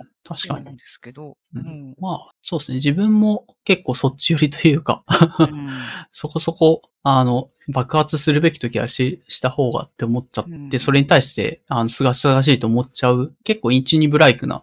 気質を持っているから、インチニブライクな行動で大丈夫かなって思ってるって話されても、自分としてはいいんじゃないのって思って、話聞いて思っちゃいましたね。ただその、ずーっと体内から出てくる化学物質ならともかく、そんな方で、こう、突然、あ、突然っていうかまあ、その、薬を飲んで出てきたもので左右されることに不安を感じるっていうのもうん。わかるのはわわからんかるので。ではない。ううんん。なので、まあ、ここら辺で、あ、すっきりしたと思えるのはすごくいいことだろうなと思うし、それがまあストレスになってるならちょっと困ったことかなとは思うけれども、まあ、うん。そういうこともまああ人間だからね、あの、うん。十分あるから、うん、その行為自体はまあそういう日もあるということぐらいでいいのではと私なんかは思いますけど。うん。あなるほど。自分、自分がどう言うかで、自分が、この、辛いと思ったらもうやめた方が、あの、あ辛いと思ったらそれは、あそう、そういう変化が実際あったとしても、そういう変化も含めていいと思っちゃうっていうのも気質に入ってるというか、うん人格の変化の一個に入ってるらしくて、これまでだったらくくよくよしてたかもしれないところ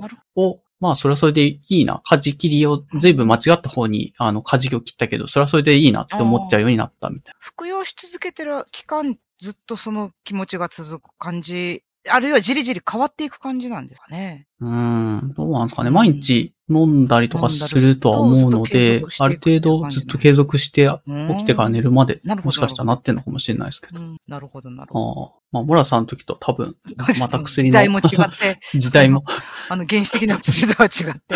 はい。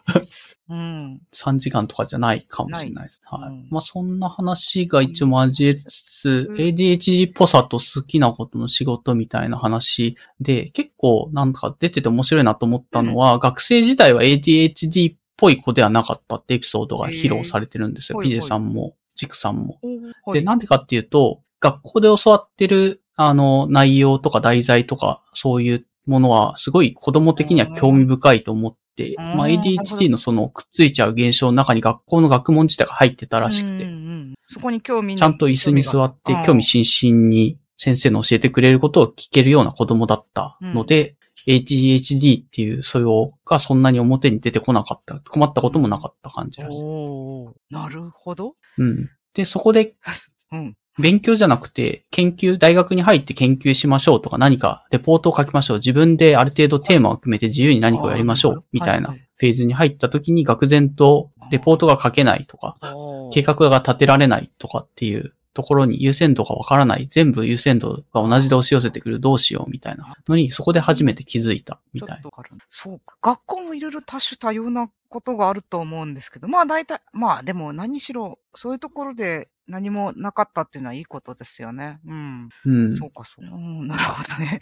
んそうそう。で、そこで出てた話としては、勉強が好きだというふうに話をすると、結構、あの、何も無責任なというか、第三者から投げかけられるのは、ああ、勉強が、その別に ADHD でも勉強が好きだったら、あの、研究者とかそういうのでご飯食べていけばいいじゃん、みたいなことを簡単に言われるけども、それって、なんか、あの、ラーメン屋さん、ラーメンが美味しいからラーメン屋さんになれと言ってるようなもので、結構それは別物だと。だね。究とか学問が好きなのと、自分で誰も、うん。あの、なんだ、あの、見たことがないような研究テーマを割り出して自分で研究して成果を出していく計画的に一個一個やっていくとかっていうのは全然違うもんだよっていう話とか出てましたね、うんここで。本当に社会が良くて集中させてくれるなら可能だと思うんですよね。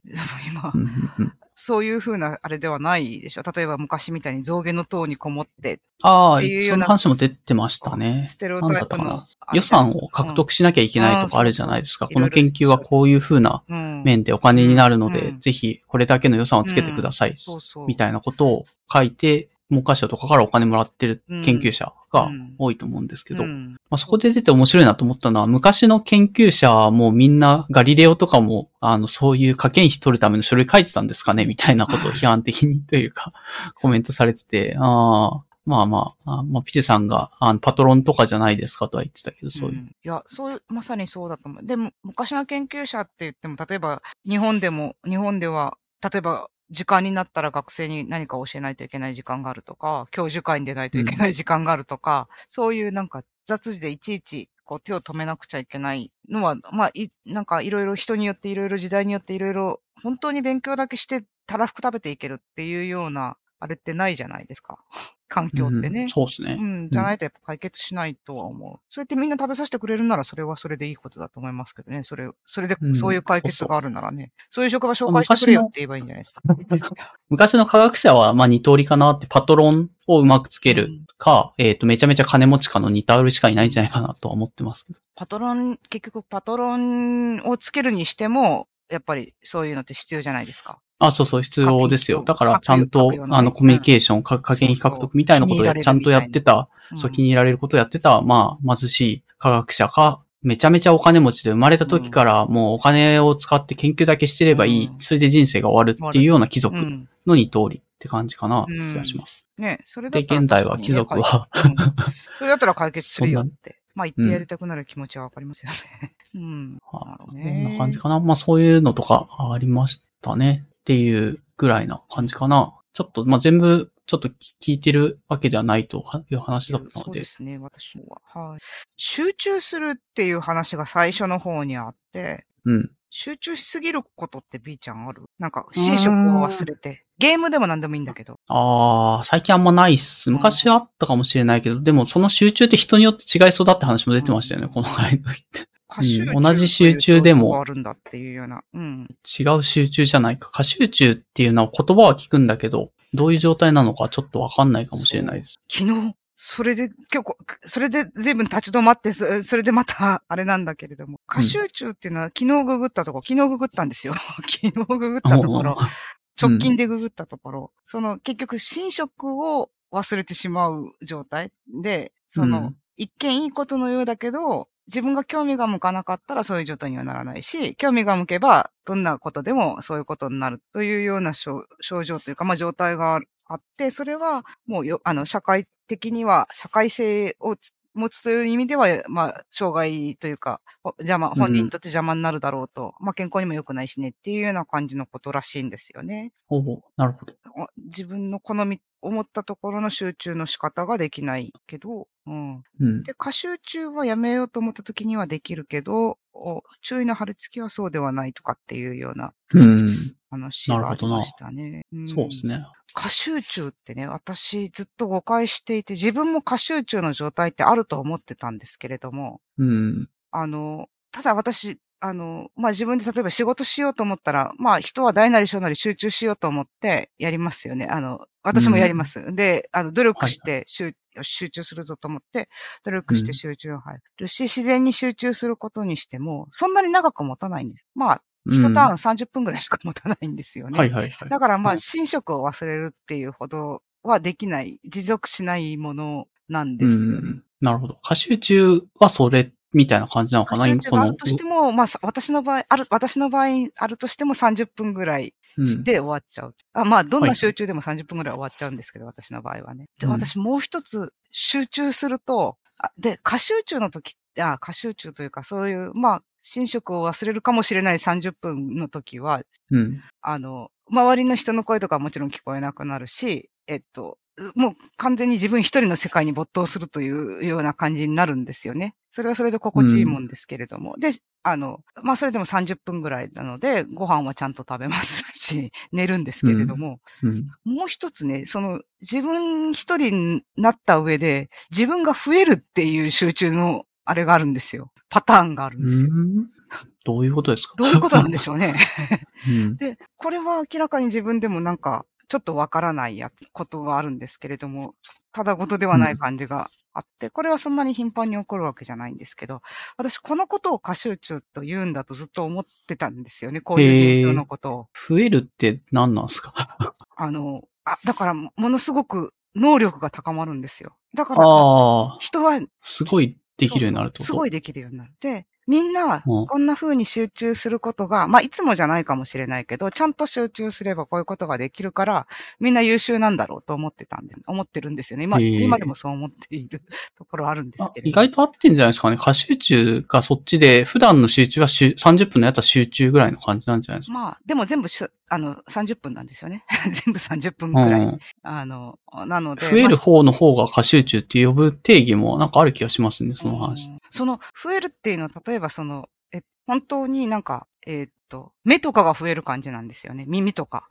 なんていうう、ん。ええあの、たくさんのしものが見えるとか。ほんほん。うん、子供の時あったのはですね、あの、子供の時体育とかなんとかで運動とかするじゃないですか。まあ、今は私趣味で運動っていうのをほとんどしてないので、特に競技的なものは全然してないので、えっと、今は、あの、そういうのが起こるのは、例えば、オセロとかそういうゲームとかに限られるんですけれども、ののが多いんですけど、子供の時、スポーツのやってる時顕著だったのは、子供の時にあの、軟式テニスをしてたんですよね。うんうん。で、子供なので、ちゃんとボールを打ち返すには、そのボールをずっと見てないと、最後まで目を離さないようにしてないと、ちゃんと打ち返すことができない、できないので、まあ先生からも最後までボールをちゃんと見るんだというようなことを言われていて、ちゃんと見てるんだけど、過集中が起こると、全部見えるようになるんですよ。ボールをずっと見て、うんボールから目を離してないんだけど、相手のコートのどこが空いてるかとか、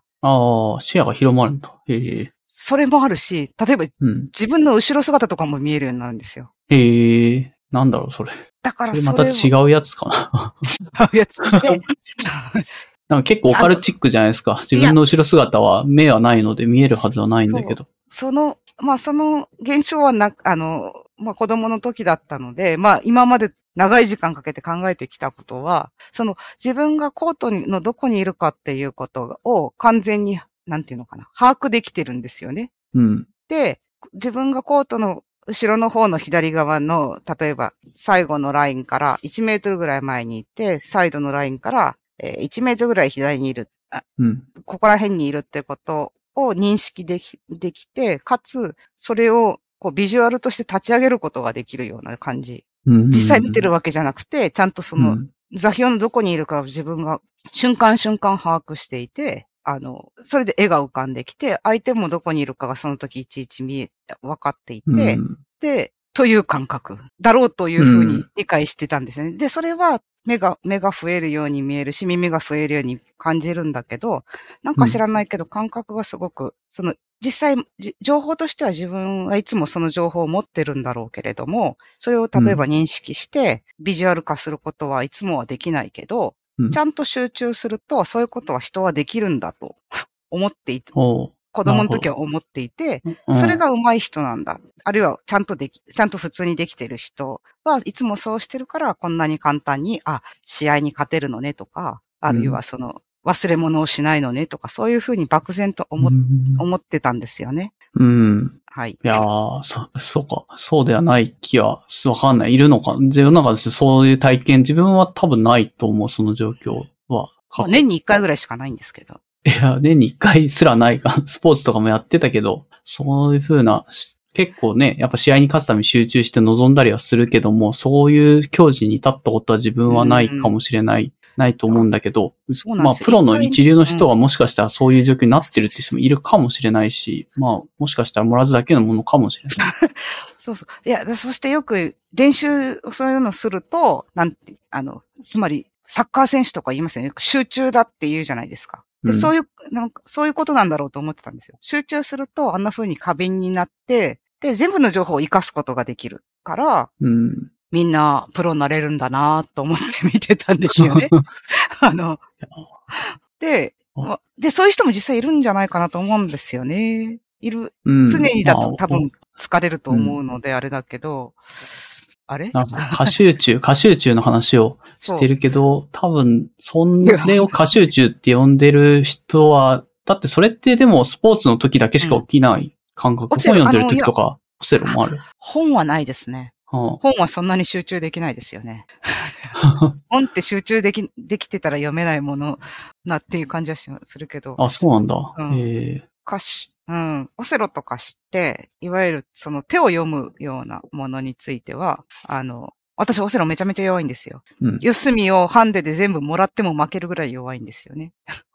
でも、えっと、たまにめちゃめちゃ強い時があって、それは完全に相手の、相手が押す、あの、させるところを全部一個一個検討して、うん、で、自分がさせるところも一個一個検討して、うん、で、ここだっていうのをちゃんと、えっと、短い時間で、つまり短いというのは、えっと、平均的な持ち時間というか、さす、平均、そんな相手を待たせないぐらいの時間で、あここだなっていうのが自然にわかるうん。っていう。で、それは上手い人は普通の、あ上手い人とか、例えばプロの人とか、あるいはもう上手な人には普通のあれなんでしょうけど、で、でそれってでも目関係なくないですか？目とかあ耳は。そうです。それは脳みそが増えてる感じです。いつもはそんなに、うん、覚えてい。ないし、あと、自分が話しかけてきたりもするんですけども、自分が話しかけてきても、ちゃんとそれが聞き分けられる。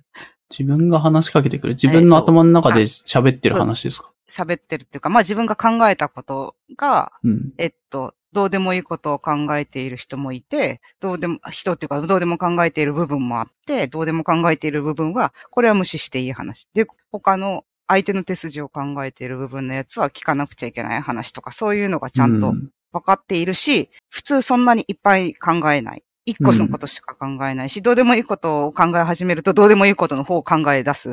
あの、うんゲーム中でも。なるほど集中できた時だけうん。ゲームのことにちゃんと考えられる瞬間が年に何回かある。一回ぐらいあるかもしれない。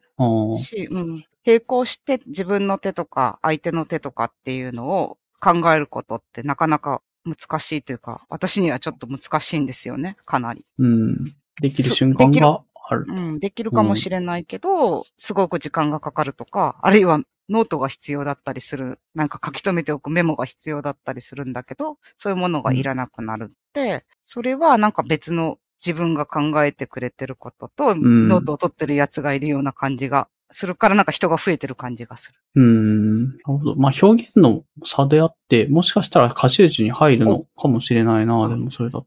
で、まあそういうことがみんなできるからみんなオセロが強いんだろうと思っていたけど、どうやらそうではないのかもしれないですね。うんそうじゃないかな。うん。一般的には歌集中に入らない人の方が多いように見え、聞こえてきたの、そう聞くと。あ、でも、プロでやっていこうと思ったら、そういうのでいちいち過集中とか言って、のなんかぐったり疲れたりしてたらやってられないだろうから、まあ、訓練の上そういうことができるようになるのかもしれない。うん。そうですね。うん。わかんない。かもしれないとかなるんだろうと思いますね。で、その歌集中っていうものと、えっ、と、張り付き、注意の張り付きというのはうん、同じじゃなさそうって話がありましたね。つ注意の張り付きっていうのは、さっき、えっと、オセロをしてるときによそごとを考えている人たちのことを、どうしてもタスクの一番上に持ってきてしまう。そうそうそう。なぜかはわからない。なぜかわからない。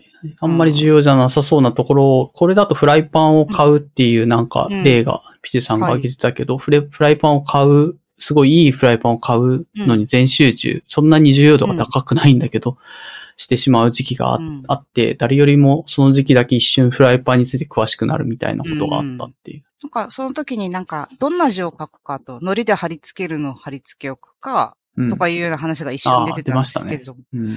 まあその時に私が漠然とイメージしてたのは、あの、刑事さんが、き長年の刑事の間で、容疑者をマークするというような、で、なんであの人をマークするんですかって聞かれたけど、聞かれても、いや、もうこれは俺の勘だっていうような、その根拠不明なことを言われるけど、なんか確信がありげだみたいな感じの、うん。うん。ことをちょっとイメージしていて、で、それは根拠がない、ないのと、あと、まあ、じ他人に説明できないことと、うん。っていうようなイメことのイメージなんですよね。でもう一つ、うん、うんなんかこう、執着みたいなこと、うん、なんですよね。そのなぜ執着するかっていうのはわからないんだけど、わからないし説明もできないんだけど、うん。あの、なんか執念を持って、あの、なんだか知らないけどマークしてしまうという感覚をすごくイメージして、ああ、そうですね。まああと、なんか、ここで面白かったのは、その注意の張り付きが起きた時に、うん。うん。あの、これは若干錯覚に近いとは思うんだけど、うん。こんだけ注意が張り付いてるんだから、自分にとって実はやりたかったことなんだろうっていう勘違いもするすることもあるよねって話を、ピジさんがしていて、うん。ああ、なるほどっていう。まあその時な、多分フライパンを買う例だったらフライパンを買うっていうことを別に本当は重要じゃなかったけど、それをあえてずっと注意を張り付いてやってるんだから自分はフライパンの買うことをずやりたい、実はやりたかったんだ。自分のやりたいことと注意が張り付くことと、えっ、と、周囲から求められてる、やらなければいけないことの3通りは、本当は違うはずなんだけど、あの、注意が張り付いてる以上、そこが自分にとって大事なんだろうって錯覚を起こすこともありますよね、みたいな話をしていて、ええーって思って聞いてます。そう、最初、当然、あれなんだろうけど、その件数が割と多いし、その一個が消えると、次の執着っていうものが出てきたりすることがあるんですよね。うん。そうなると、全部が全部好きなわけじゃねえなっていうのが自分にも分かってくるんですよね。はいはい。あの、で、後からも思ってももちろんそうだし、こんだけ件数があって、そんなに好きかっていう、全部好きだったかっていうと、うーん、そういうわけじゃないなと思って、うん自分にも説明できないんですよね。自分にも説明できないっていうのはなんか、的を得てる。そう。だからそれはちょっと怖いなっていう。うん。あの、やってるんじゃなくてやらされてるってことですよね、それ。ねえ、どうなのかな？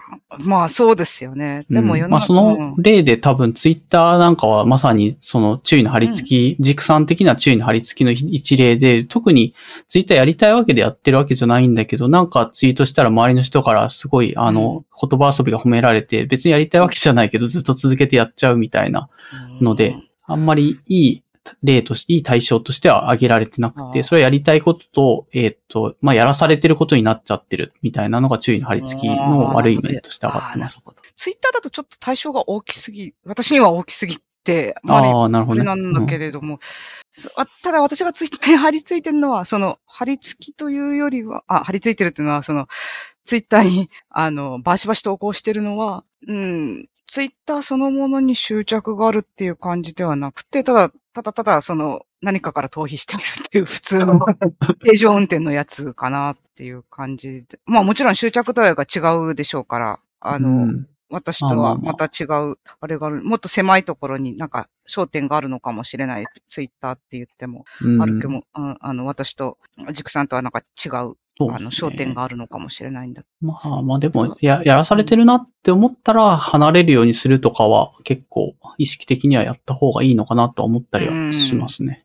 離れるようにするみたいな。うん。まあ、それもできないんだろうけど。うん。そうそう。なんかよく、なんだかわかんないんですよね。その、まあそうね。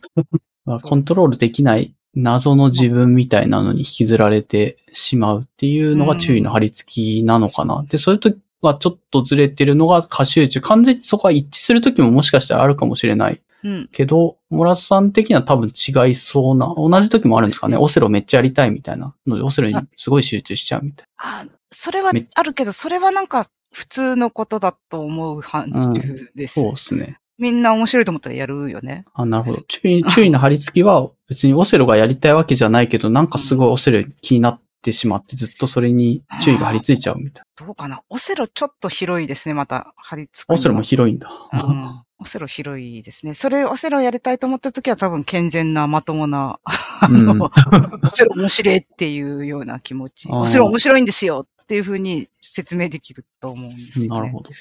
うん。ななんかもうちょっと狭くなる感じかな、張り付くものって。なんかもうちょっとピンポイントなものな感じですね。まあ、それ、うんまあそう。それはなんだかわかんないからまあいいんですけど、そう、いいんですけど、そういうなんかこう、まあまあまあ。こまごまいろいろ面白い話が、まあ途中までしか まだ聞けてないけど、うん面白かったなはい。と思い出てましたっていうので、はいまあ例が的確に、あの、家の前に穴が開いて遅刻しちゃうとか、うんうんフライパンを買うのに、あの、注意が張り付いて、いや、続いちゃうとか。需要度が高い他の仕事ができなくなっちゃうとか、まあうんいろいろ。あと、なんだかな、ジクさんが一応解決策の一つとしてマインドフルネスを上げてたりはしましたね。あの、瞑想みたいなやつ。理性の筋トレ。うん。そうそうそう。今自分は考えている。これについて考えているっていうことを意識することが、うんまあまず第一歩みたいな感じで、瞑想すると、そういうのが意識しやすくなるから、うん。まあやったりしてますよっていうう話。ん。いいと思いますね。うんどっちかっていうと、その、なんか、もしかしてし好きなものに執着するのかもしれないんだけれども、私の場合は、すその、し好きなものがあるし、執着したいし、あ集中したいと思っても、なんとなく拡散するっていうのもあるんですよね、なんかね。まあ集中できないっていうのもある。なんかどんどん拡散していく感じもあるので、うんやっぱそれは我ながらちょっともったいないなと思っているんですよね。あの、うん特に好きなことであれば。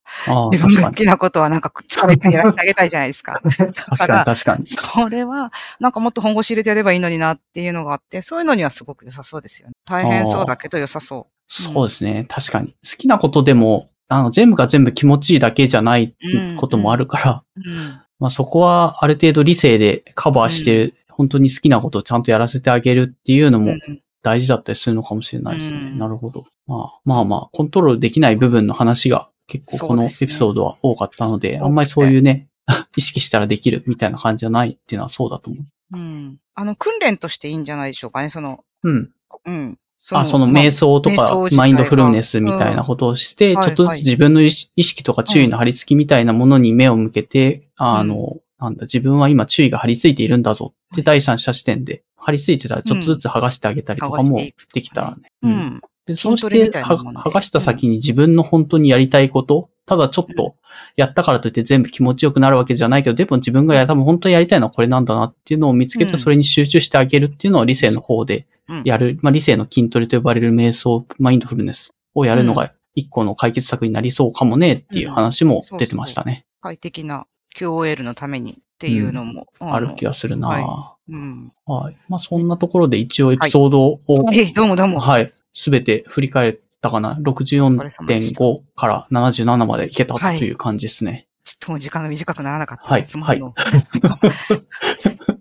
ちょっと疲れると話が脱線する傾向があるんですね。マジでそうですね。まあ、取り留めじゃあお便りをあ、お便り、ああ、そうですね。ははいい。いただいてるのでそれだけ読んはいで多分閉じるのがいいかもなという気がしました。はい。えっ、と、じゃあ、ウスター商事さんからの、ラジオネームスター商事さんからのお便り。で、マラさん、アラビさん、こんにちは。はい。振り返り会と聞いて、過去回すべてに詳しいモラさんは一度しか出演されてない方で、再度出演していただきたい方などいらっしゃいますか？はい。えっ、と、私はロイコさんとマークさんですと、ウスターさん的にはロイコさん、マークさん会が刺さっはい。たのかなっていう感じのうん。お便りでした。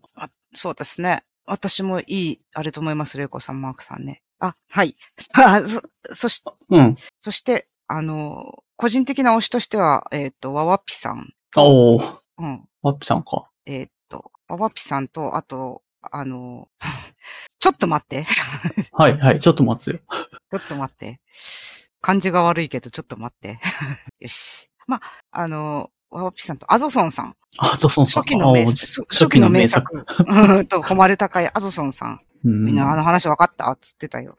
うんや、かなり深い話を初期、なんだろう、うん仕事、ドキュメント管理っていうふわっとした言葉だったけど、なんなんですかね、ベンチャー企業でかなり初期メンバーとして7人目とか8人目とかに入って、うん今随分スケールしてるとは思うんですけど、その会社でこう、意思け意思決定とかその意思を合意していって、そのルールみたいなのが言うほど明確化されてないものをドキュメントで管理していこうみたいな話とか、うん。あと、お絵描きのあうん。の教室に、あの仕事とは全然別で趣味で通ったりして、うん。ものを見る、見見たいものを見る、うん見たくないものはどう見ないかみたいな、そういう、なんですかね、結構、アートの話もしてくれたりとかして、全部理性的にかなり言語化能力が高いなそうなんですよ。あの、そうなんですよ。まあもちろん内容にも興味はあるんですけれども、なんかこう、よく言語化されるので、で、あの、理論的なので、あの、なるほどっていうのが一つ快感になるんですよね。ああ、確かに、確かに。あそこまで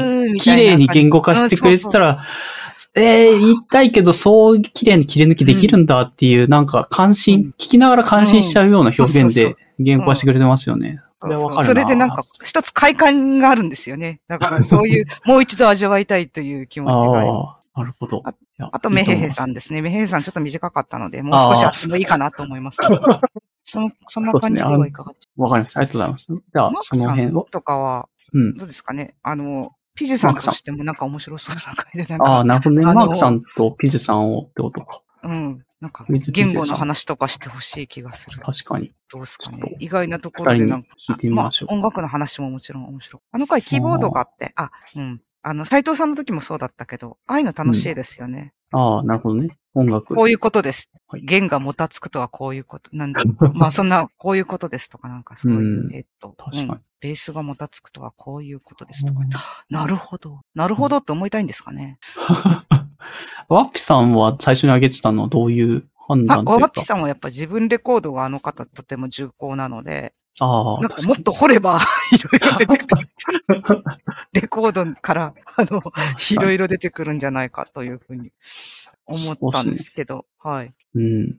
思ったより自分に対する理解を深めようという努力を惜しまずやってるんだなという気はしましたね。そんなこと結構手間かかると思うんで、自分のねイライラしてる日をカレンダーというかそういうレコードとしてつけといて、後でなんかよくわかんないけどイライラする、まあバイオリズムみたいな感じなのかな。ちょっと言語化はわかんないけど、まあそういうのもやると見えてくる。理由とかじゃないんですよ、人間が怒るのはみたいな。うん。あれも、あの、そう。あの、自分分かりたいっていう気持ちはすごいありますよね。ありますよね。ああいますね。強要しているのか。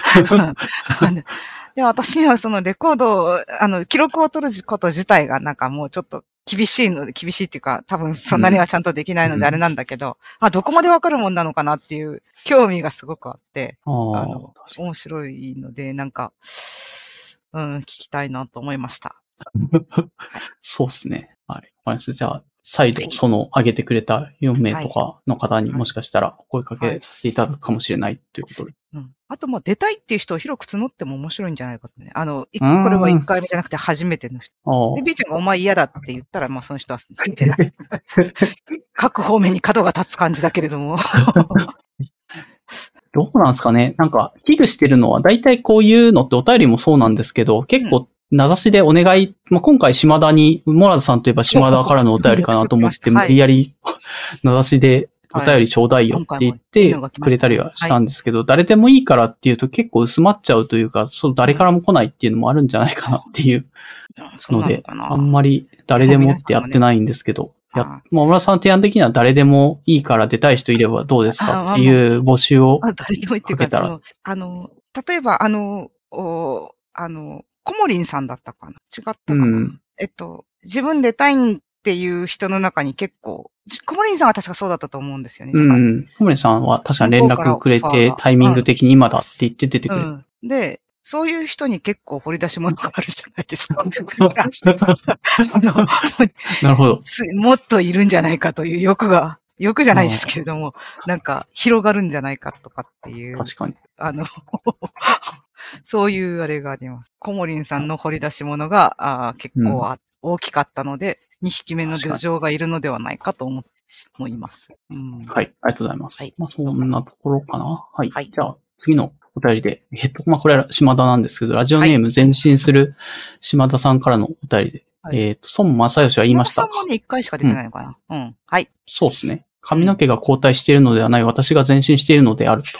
あ前期のソフトバンクは山頂近い赤字を出したため、そろそろ先行している孫正義の髪の毛も追いつくと思っていましたが、今期のソフトバンクアリババ株を大幅に赤字を減らしてきたので、髪の毛が追いつくのはまだ先になりそうですね、と。うんはい。で、それはそうと、冒頭で紹介した孫正義の隣で髪の毛が後退しているのではない、私が前進しているのである。この仮説が正しければ、全人類で後退することで、えっ、と、世の長悩めるすべてのハゲはなかったことにできるらしいです。わかりやすく言うと、全人類でさらに退化しようということを、ソマヤ先生は言いたかったみたいですと。うん。えっと、結構、いろ、やばい、やばげというか、お怒られが発生しそうなはずなんだけど。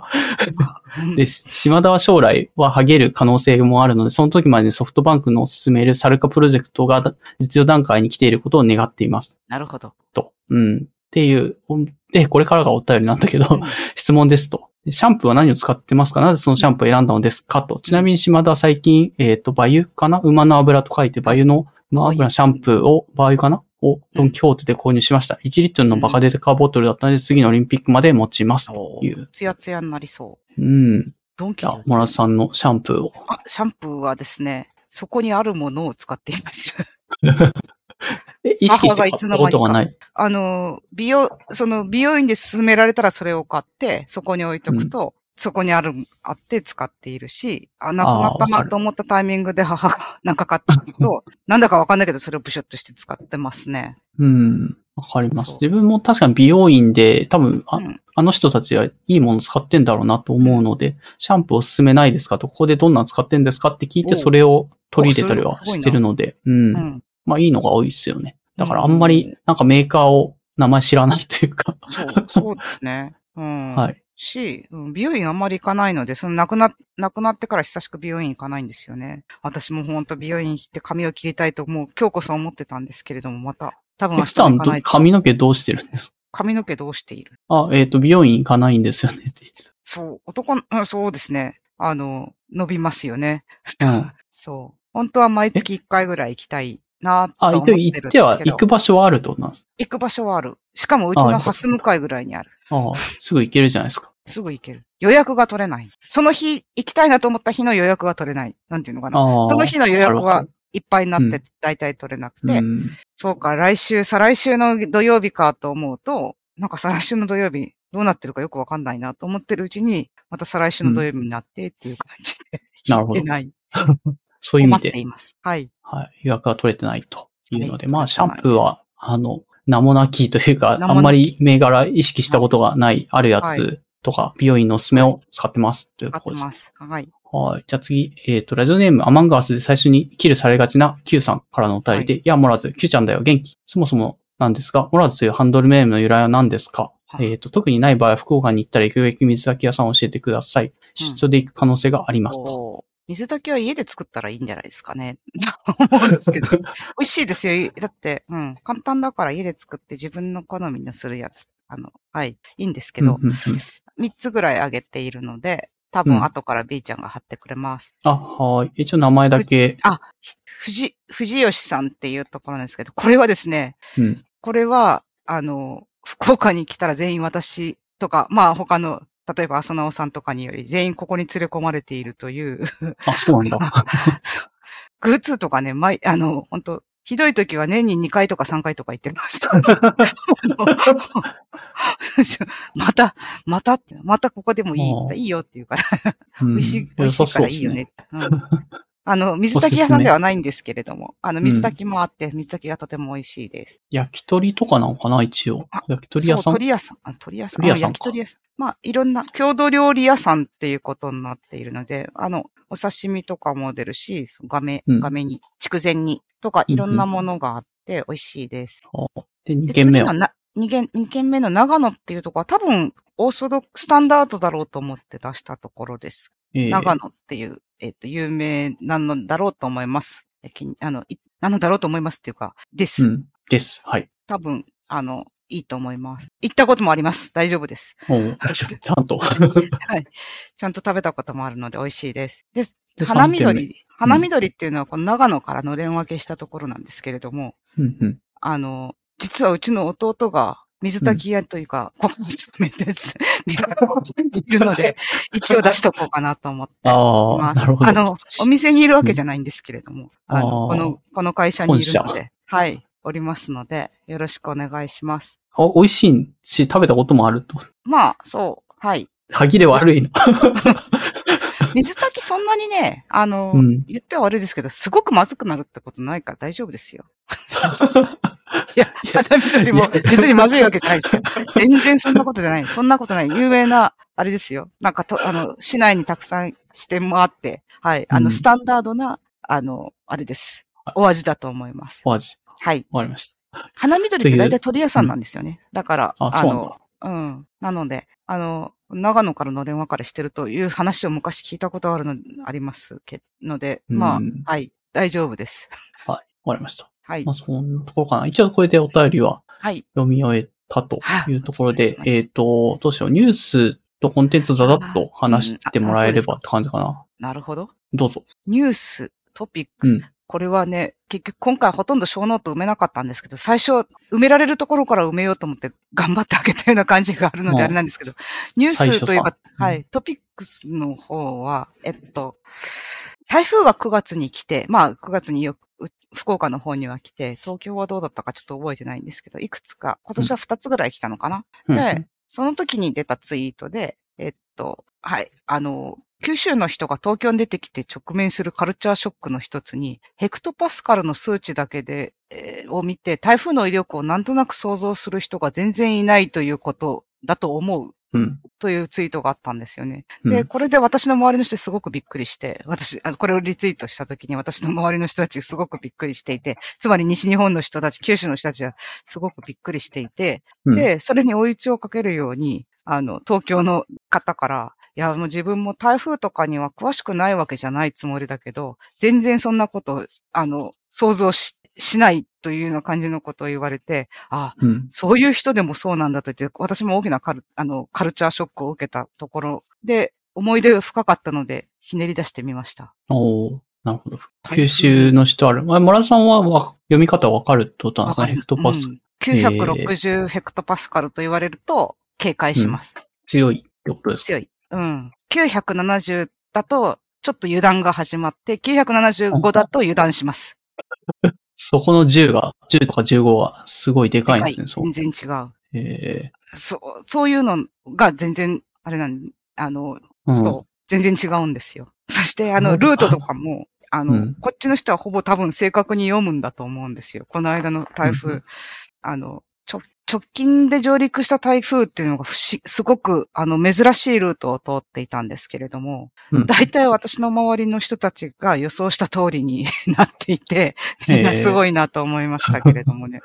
あの、はい。すごく、あの、気圧が低い状態で、えー宮崎とか鹿児島に上陸し,、したんですけれども、台風って上陸すると、うんあの、結構すぐ弱まるんですよね。うん、そうっすよね。ご存知なんかの通、り。はい。そう、関東まで来るとなんかくちゃくちゃになって、あ、台風って、なんかすごい、最初警戒め、すごいさせる割には来たら、普通にちょっと雨が強いだけじゃん、みたいな感じに思っちゃいますね、こっちは。でもその上陸した時の、えっと、気圧がものすごく低かったので、うん、恐ろしかったんですけれども、ただその行ったルートっていうのが完全に陸地だったので、まあ、我々はちょっと安心してしまって、安心して、ああ。さらに、秋台風には珍しいことに、福岡市から見ると、うんあの、東側を通っていいくルートと予想できたんですよね。されたんですよね。で、東側を通ってくれると、同じ気圧でもそんなに強くならないので、おーあの、割と、あの、その、その後はヘクトパスカルと、えっと、関係なく、割と、関係なくじゃないですけど、低、低げ、低めの気圧だったんですけど、ちょっと、うんまあ大丈夫だろうっていう気持ちで、眺めていたっていう感じですかね。なるほど。そういう、はい、あの、台風ネイティブと非ネイティブで九州の人はかなりネイティブ寄りだと。いや、その通りじゃないですかね、これ。えー、だから知らなかった。そう。あ960とかでピンと来るとか来ないっていうのはやっぱ生活の知恵なんでしょうね。昔の人はひどい目に遭っていた。あまあ、そうね、昔の人っていうか、うん、まあ、ずっとひどい目に遭い続けてきたのでしょう。福岡はね、実はそういうこと、それほどでもないうん。ことも多いんですけれども。まあでも、警戒はしてるから、最低限ヘクトパスカルの読み方ぐらいはわかるよって感じだ。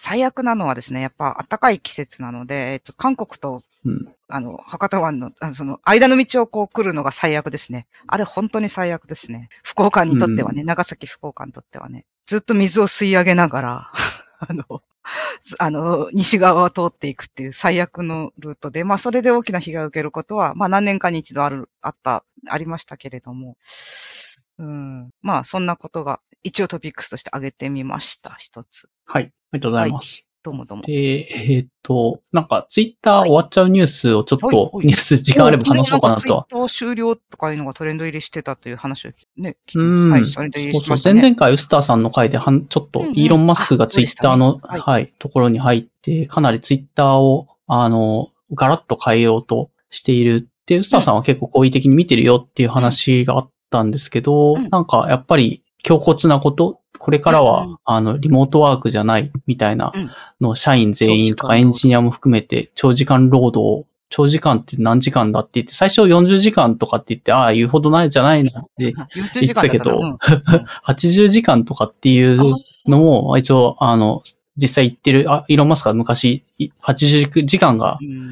仕事の時間だ、それ16時間だからさ、平日で言うと1日。っうんていうようなのもあったりとかそれはすごいっすよね、とかえで、結構無茶なことを投げかけた結果、かなりの人が、あの、木曜日の夕方に、あの、なんだ、イーロン・マスクが言う通りにするか、それとも会社辞めるかって判断を迫ってたんだけど、木曜日の夕方の5時が仕事終わり時間だから、その時間にミーティングに出ていた、こういう、そこそこ会議に出て有力な社員とかも、あ、じゃあ、俺はこれで会社辞めます、つって、なんか辞め始めたっていうようなエピソードとかが流れてて、まあ、かなりツイッターのエンジニアも含めてって、やっぱりね、あの、サービスを運用しているうん。部分の人たちも減ってしまうと、これから問題とかもしかしたらツイッターがなくなっちゃうんじゃないかっていう危機感が広がっていて、リップツイッターとか、まあ、ツイッターさよならみたいな感じのうん。ツイートが昨日ぐらいかな、ちょうどバーって流れていたというので、で、その結果何が起こってるかっていうと、ツイッターがなくなったら、じゃあ、退避先はどうすんのっていうとよく出てくるのがマストドンとかあの手のやつじゃないですか。はい。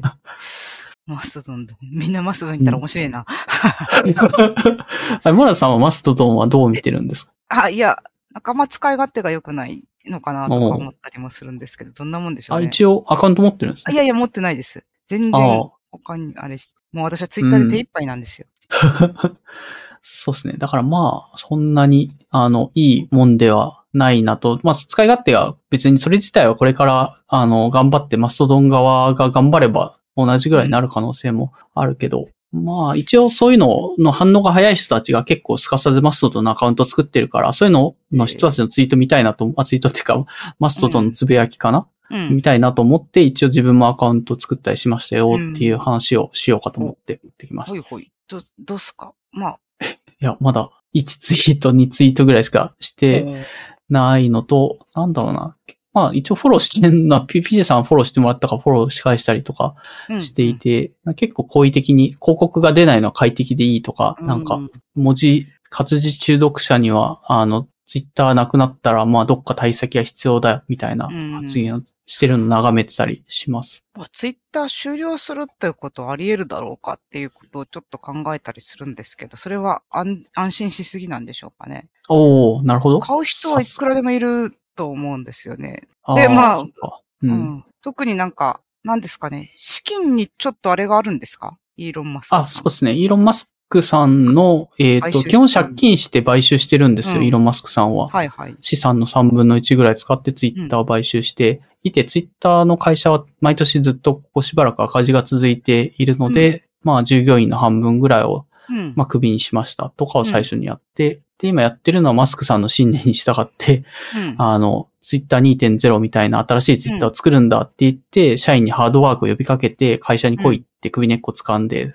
あの、長時間労働を要求して、社員がガンガン辞めてるっていうのが現状って感じ。私、イーロン・マスクという人をほっと、全然知らないんですけど、もう全然叩き上げの人なんですかね。ああ、叩き上げって意味で合ってるかわかんないけど、プログラムとか読む。普通に現場と同じレベルぐらいで読んでるらしいですね。その資金がそもそも潤沢にあって、えー発展していった、していった人じゃなくて、その、なるほどね。例えばうん学生の時起業してとかっていうような、その自分の経営理念をしに固執しているような感じの人なのかなあ、そう、多分そんな感じだと思いますよ。ね。割となんか、日本の経営者にも受け入れられ、受け入れられそうな 経営方針だなと思って、アメリカ人とは思えないという偏見を、すごいな。うんこういうの、なんか、人員削減はわかるんですよ。あの、うん。半分ぐらいにしたいと思ってもなかなかできないけど、まあ、このタイミングでできるなら儲けもんだなとうん、うん、思うというのはちょっと理解できて、うん。あの、まあ、いろいろやりたいこともあっただろうっていうのもわかるけど、なんか、うんまず労働時間、あ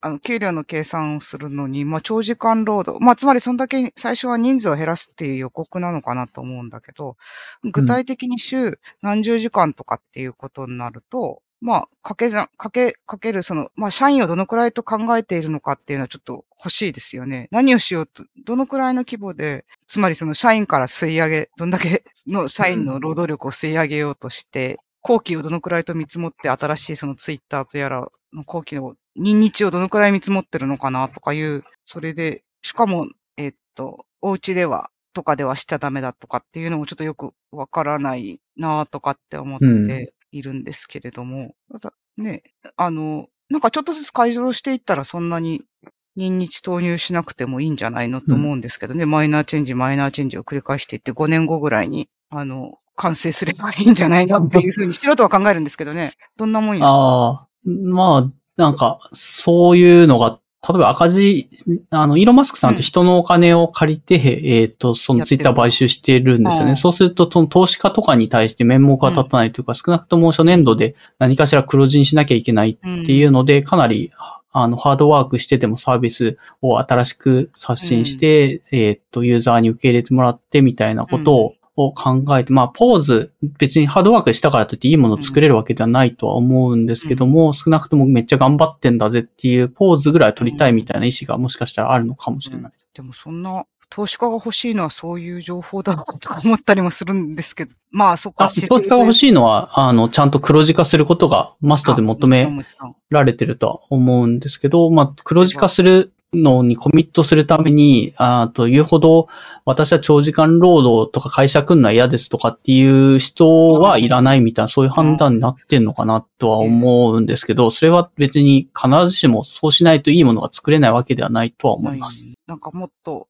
なんかもうちょっとわかりやすい、この後期から割ったような人数でいいですみたいな感じの、あの、あれが出て、だからな、最終的に何人まで削減しますとか、そういうのでもいいのかなとか思ったりするんですけど、まあ食堂を閉鎖するとかそういうのはまあ、うん。まあねで。すけど、うん、わかるなとは思うけど、まあ、そんな風で終了、すなわち終了なのかな、うんうん終了っていうことになると誰も得しない世界だなと思ったりもするんだけど、うん。まあちょっと、ちょっとしたストみたいなことが起こるんじゃないかっていうことですよね、その、そうですね。だ現実的にツイッターこれで終わりですとはならないとは思うけど、結構な、あの、大きな変化、従業員が、うん。あの、どんどんエンジニアも含めて減ってるっていうのは、サービスとしてちょっとピンチに立ってるな、感じる、うんユーザーとしても感じるので、じゃあ、避難どころを作っとこうかぐらいな、まあ、ポーズであるとは思うんですよね。ね、まあ、株価もみ、随分変わるで、見てないですけど、変わるでしょうからね、そういうあ、今のところ株価はあた上がってるっぽいけど。素晴らしい。ねじゃあみんな、一応、ユーザーも含めて、投資家もそれは支持してるということですね。そう、そうっぽいんですよね。ええまあもしかしたら昨日めっちゃ下がってた可能性もあるけど。一応上がってますね、まだ。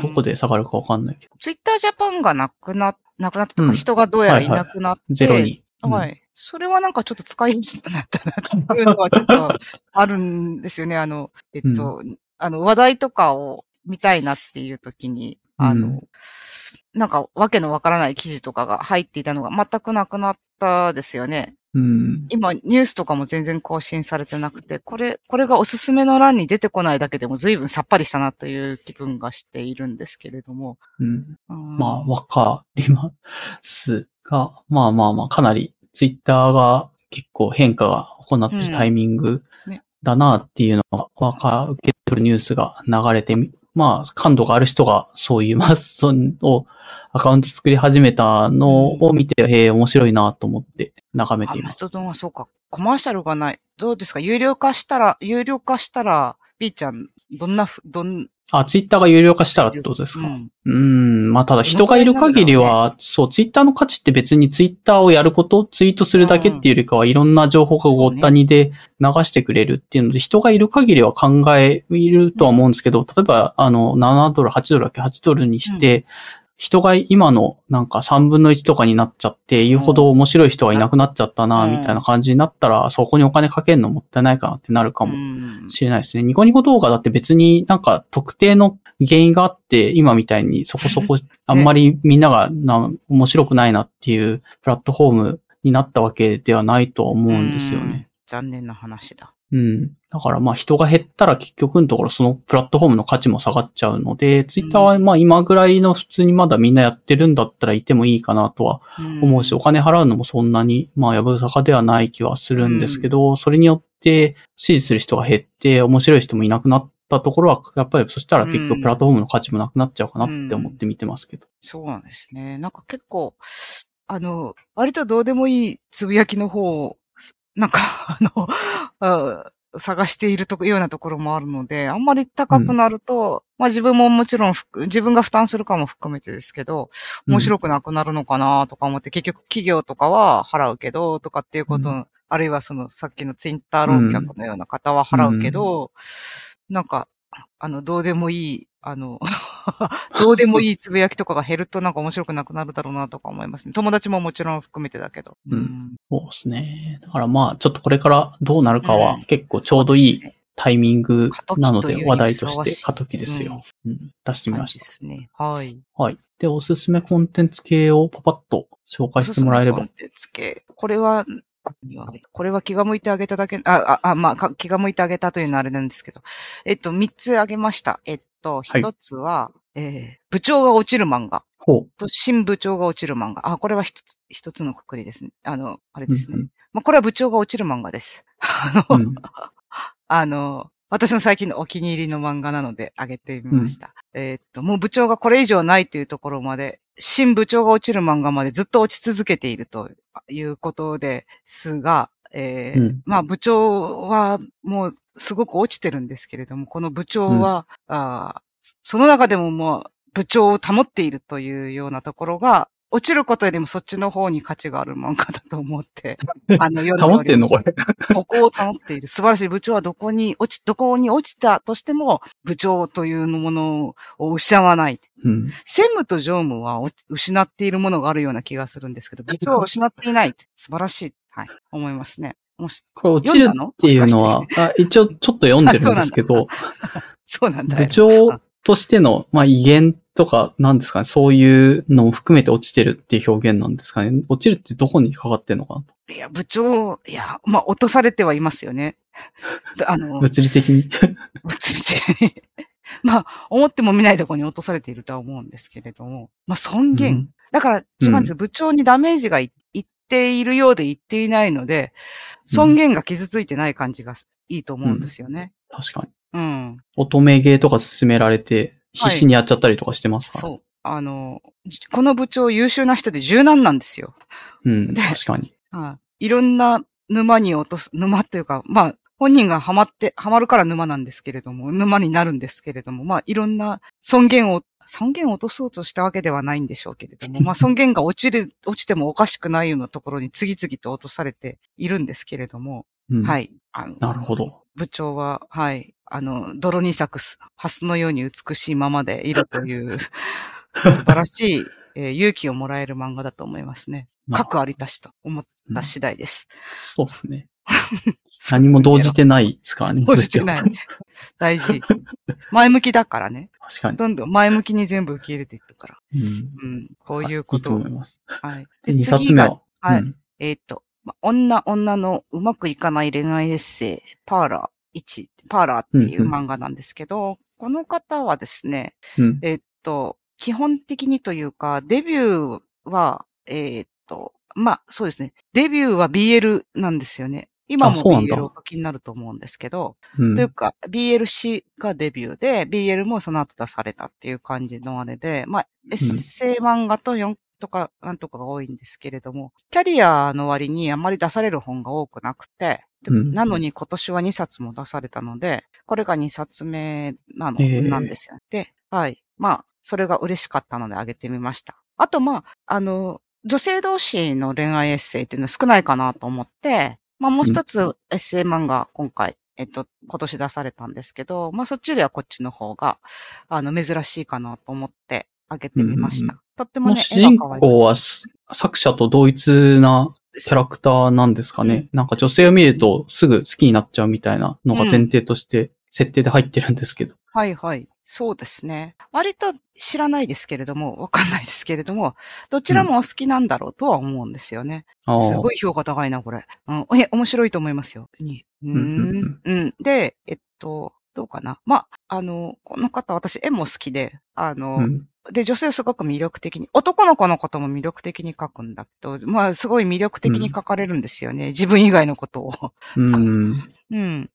で、あの、どう、だからどういうところに魅力を感じるっていうのが、あの、共感できたり分かりやすかったりするのかなと思う反面、このうん方ストレ、ストレックゾーンが広いので、広い上に、うんあの、ちょっと、なんだろうな、高飛車な女性もかなりうんタイプではある、あるようなので、まあ共感できるところもあります。こんな女がいいのっていうところもあります。どうん。うん。そういう意味で、あの、楽しく読んだのであげてみました。うーんうんそうか。ね、何家にうん、実家に帰って 親にいつ結婚するのって言われてたりとかします？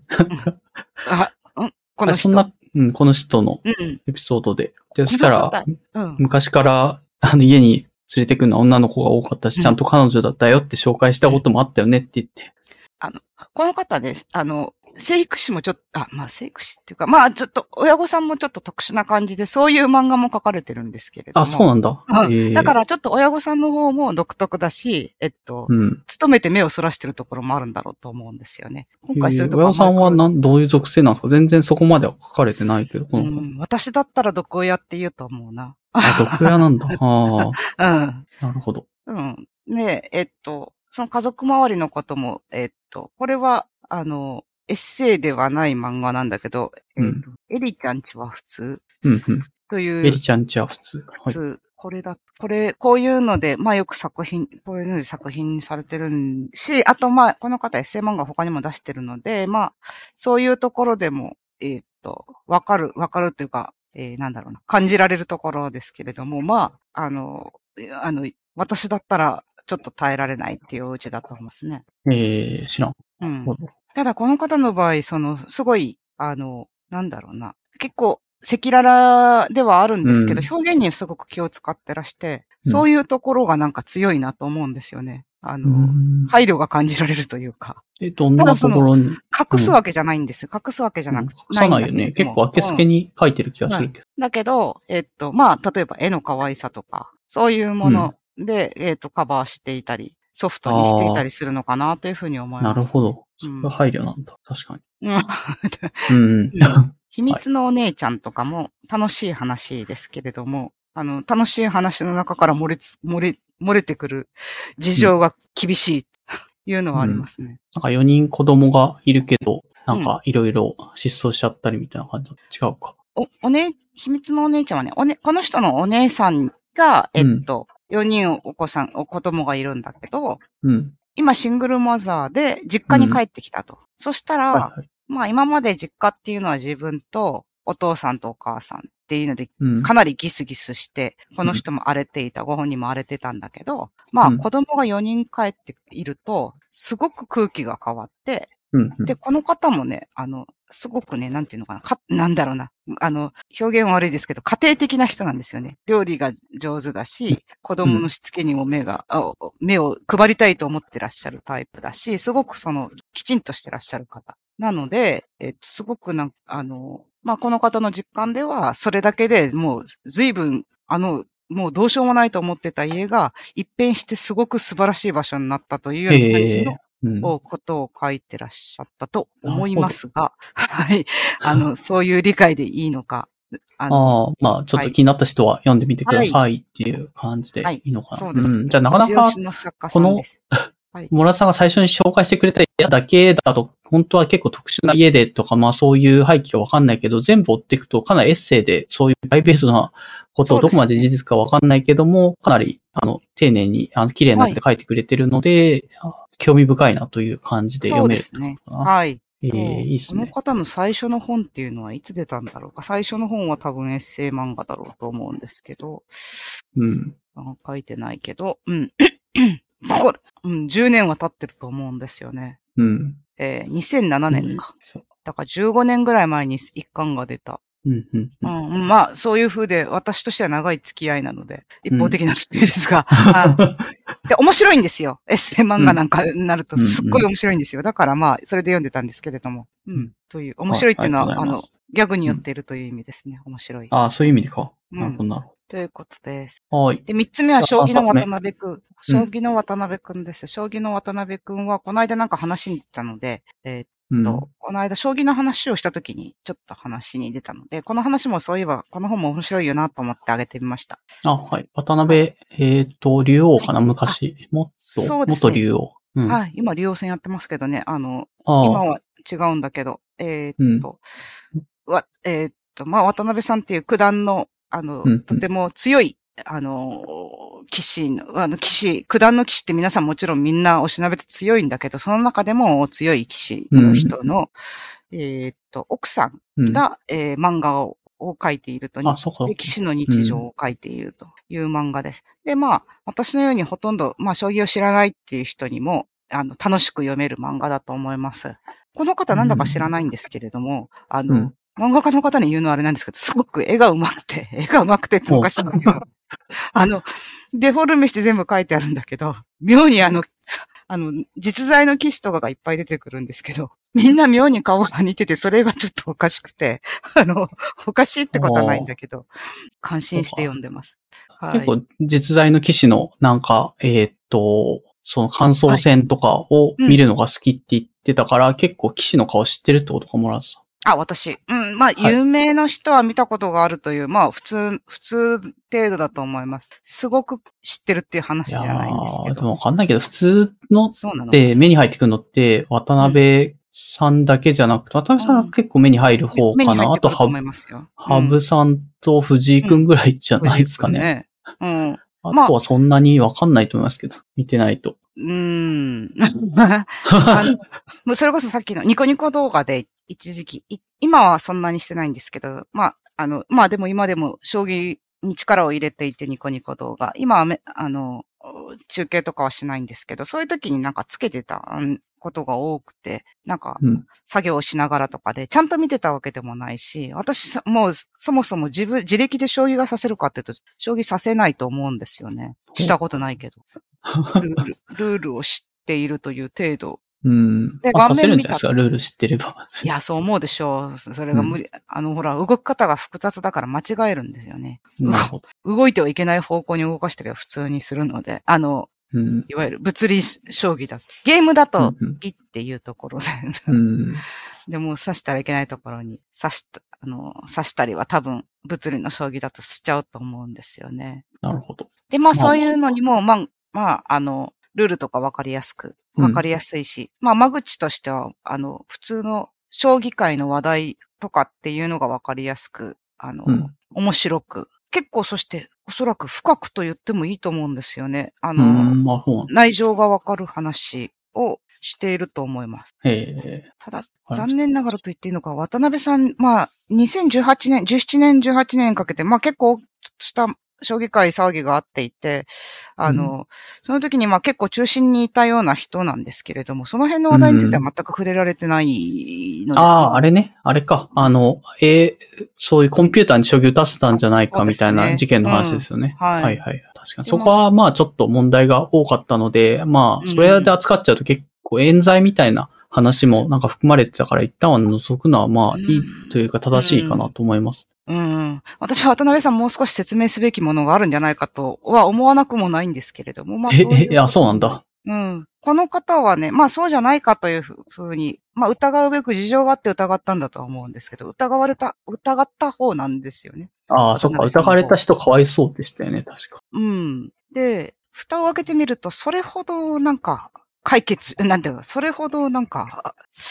根拠があって言ってたのかなっていうのがよくわからないようなところが私にはあって、ただまあ、うんご本人たち同士で落ち着いているんだったら、まあよく私のようなわからないものが、うん、なんかこう、うん。おかしいじゃないかっていうようなほどでもないのかなと思うんですけど、まああれはどういうことだったのかなっていうのが、まあ後々のためにもちょっとあってもいいのかなとは思ったんですけど、それはまあなくて、うん。まあ結構楽しい話にし終始して、それでまあ、それはそれでいいんですけれどもね。うん。全体的にまあちょっ楽しいと、うん。本来はあんだけ大事件だったのに一切取り上げないのは不自然だなって思うぐらい、まうんあ事件の当事者だからっていうのもあるのかもしれないです。そうですね。渡辺さん自体にもかなりダメージがあったと思うんですよ。成績的にもそれ、そうではないかと思う。ただ今は、あの、またふ復活というか、うん、あの、元の強さに戻ったというような感じではあるので、ですけど、うんあの、け、あの、なんか理由があって、なんかそういうことを告発された方に回られたとは思うんだけれども、まあ、そこら辺の事情はわからなかったので、ちょっと残念っちゃ残念だけれども、まあ、はい。うんまあ、一応和解は成立し,、はいて発表はさ、連盟から、はい将棋連盟から和解成立っていうのが発表されてはいるからなって感じです。そうですね。少なくとも5000万円は支払われてるっていう分析があったりとかしますね。はい。あと、渡辺さんも直接謝罪したって、まあ、ウィキペディアのまとめには書いてあったりはします。直接謝罪したらしい。で、うん、うん。ただ、うんまあ、説明っていう説明がないのは、まあ、説明が、をする、まあ、筋合いがないというような判断なのか何なのかよくわからないですけれど。ああ、なるほどね。ちゃんとそういう、ね、まあ、いくら漫画とはいえ、ちゃんとそういうね、あの、公表する場があるんだったら最低限一言あってもいいかもね。渡辺さんね、ブログもやってらっしゃるんで、長文、まとまった長文出そうと思ったらそこでもいいし、政治連盟経由でもいいし、まあ、漫画じゃなくてもいいんですよ。ただ、うん。かなり私生活にも大きな変、なんかあっただろうと思うので、まあ出て、自然に出てくるのかなと思ったけども、まあ、出てきない、来てないなというだけで、あの、うん。ここで説明すべきという、もんでもないけど、ってことか。うんはいなるほど。まあ、どこでもいいけど、言うほど明示的に考えとか思いとか理由とかが言われたことがなくて、ただなんか謝罪がされて、とりあえず和解っていうので、今のところ終わってるなっていうの、うん数年前のこの事件があったねっていうのが気になってるって話か。まあ、せ、あそこの、将棋連盟もやっぱりいろいろ、あの、あれは実際騎士の方が運営さ、主体的に運営されているので、まあ、いろいろ問題があった時のことっていうのは浮き彫りになったかなという感じはしますよね。その、現役騎士の人が理事長とかなんとかっていうのをされていると、やっぱ多忙だろうと思いますね。うん。ので、まあ大変だろうなと思うんですけど。ううん。はい。わかりました。まあそういう3冊の漫画をお勧めしてくれたと。はい情が落ちる漫画と、えーっと、女女のうまくいかない恋愛エッセイ、パーラーと、将棋の渡辺くんの3冊でした。はいってとこですそうです。はい。で、ちょっとコンテンツで時間もあれなんで、ポッドキャストの方は一旦飛ばしていいかなって。はいこれ気になったんだけあど、おすすめのやつで、ヘイピっていうのが増えたんだけど、の話題をお願いします。あ、ヘイピー。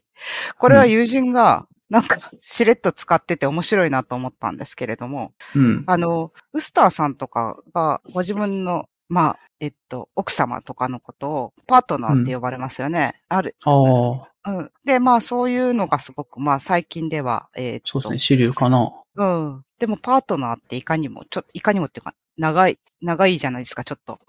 うん。とか、私なんか思うんです。あと、こちらから先ほど、あの、奥様というふうに言ったけれども、それが多分、うんほこちらからの呼びかけに、その、うん。なんかこう、適切な言葉っていうのがなかなか見つからなくて、例えばまあ、面識があればお名前とか、あるいはまあ、うんえーっと、ハンドルネームとかね、うん。モモンさんとかっていうんだ、うんいうような。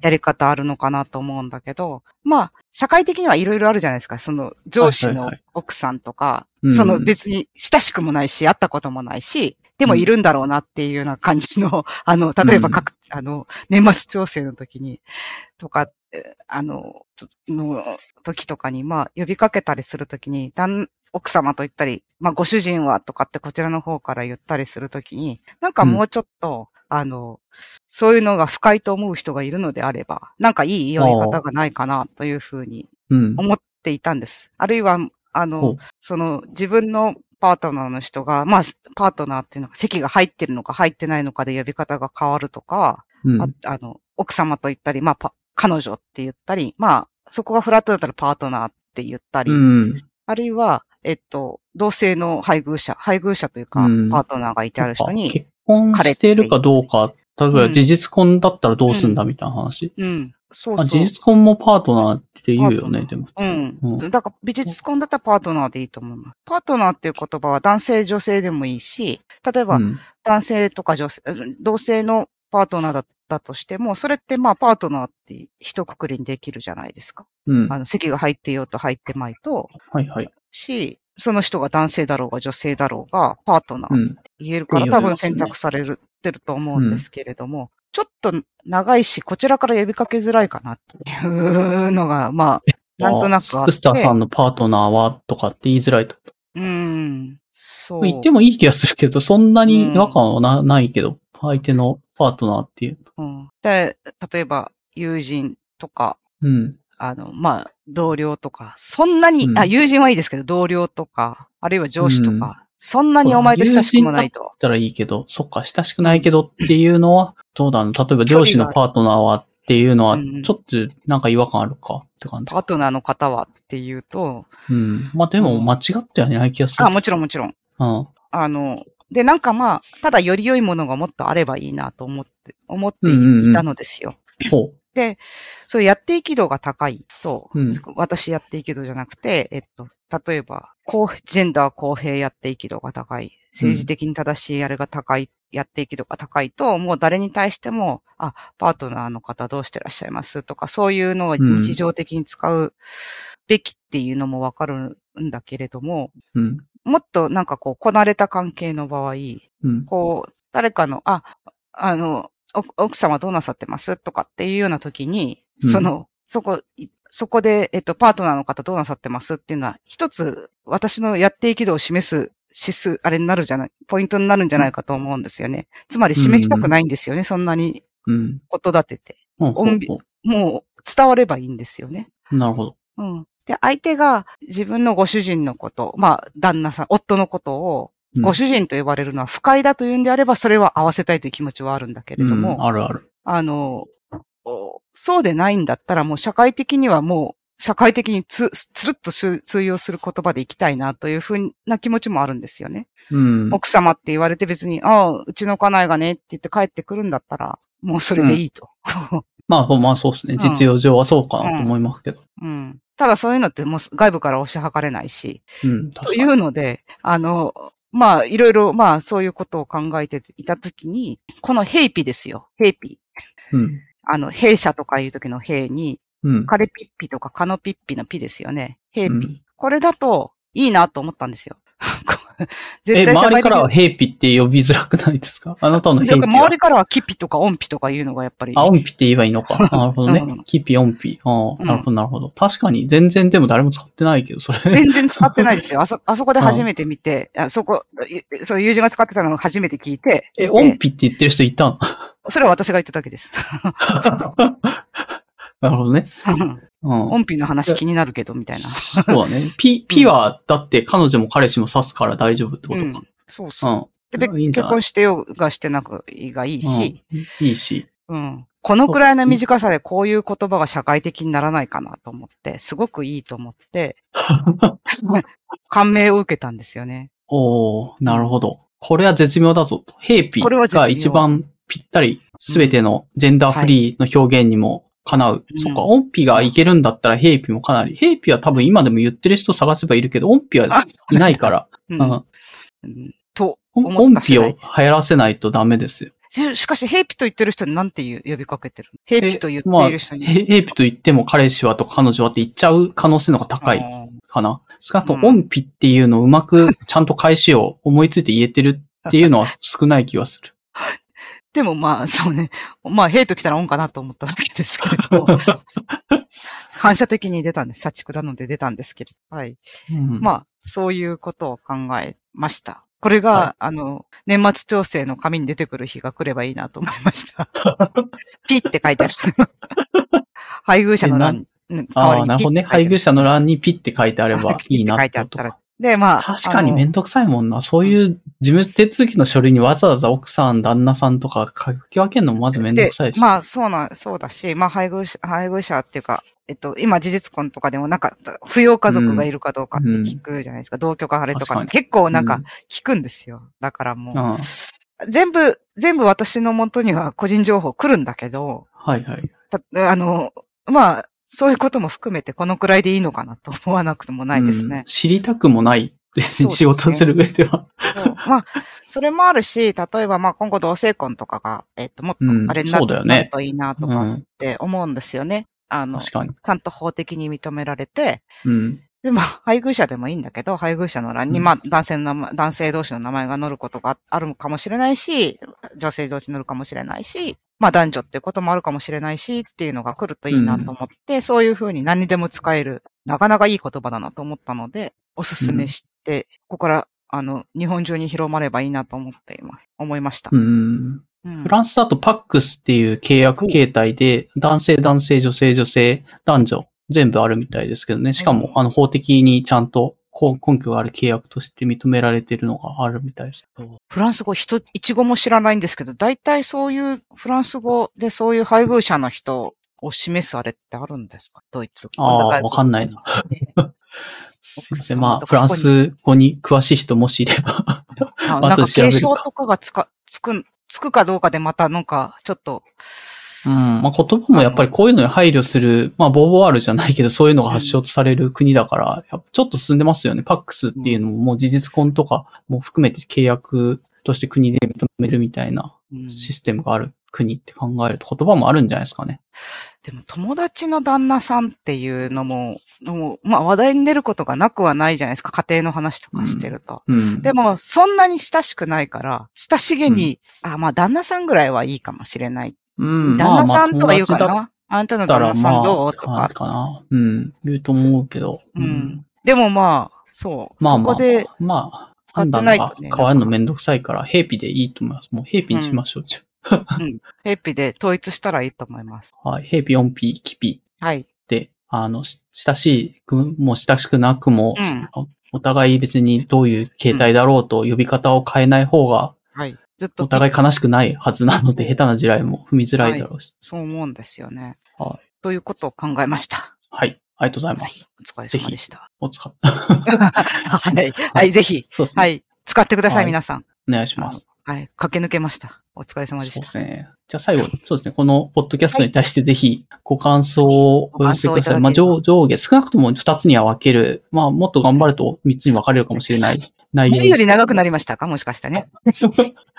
そうですね。9時で辛かったって話を最初してたけど、もうそれ以上に今回なってるから、はい、ぜひなかったですが、聞いてくれた人はご感想、ハッシュタグ、ARKBFM の6文字まで、えっ、と、お送りください。まあ、はいツイッターがなくなったら、まあ多分ハッシュタグはマストドンでもあるからそっちでもいいので、はい。はい。流してくれると嬉しいです。マストドンに。はい。マストドンに、えっと、もしツイッターがなくなったらマストドンは何で検索すればいいんですか？えー ?B ちゃんの、あるいはんアラビあ FM 同じのでいきますよ。ARKBFM。FM で。ああ、そっあ、かい。やいや、アカウントは B、何かこう、追いかけようと思ったら。そうですね。アカウントを作っときます。ちょっとまだマストドンにあ、ポッドキャストのアカウント作ってないから。まあ、ああの、B ちゃんのアカウントさえ明らかに、あの、はい。あそうですね。自分のアカウントは今のツイッターのアカウントと同じのが一応、ははいい。あるので、探してもらえると嬉しいです。じゃあ皆さんツイッターなくなってもお元気で。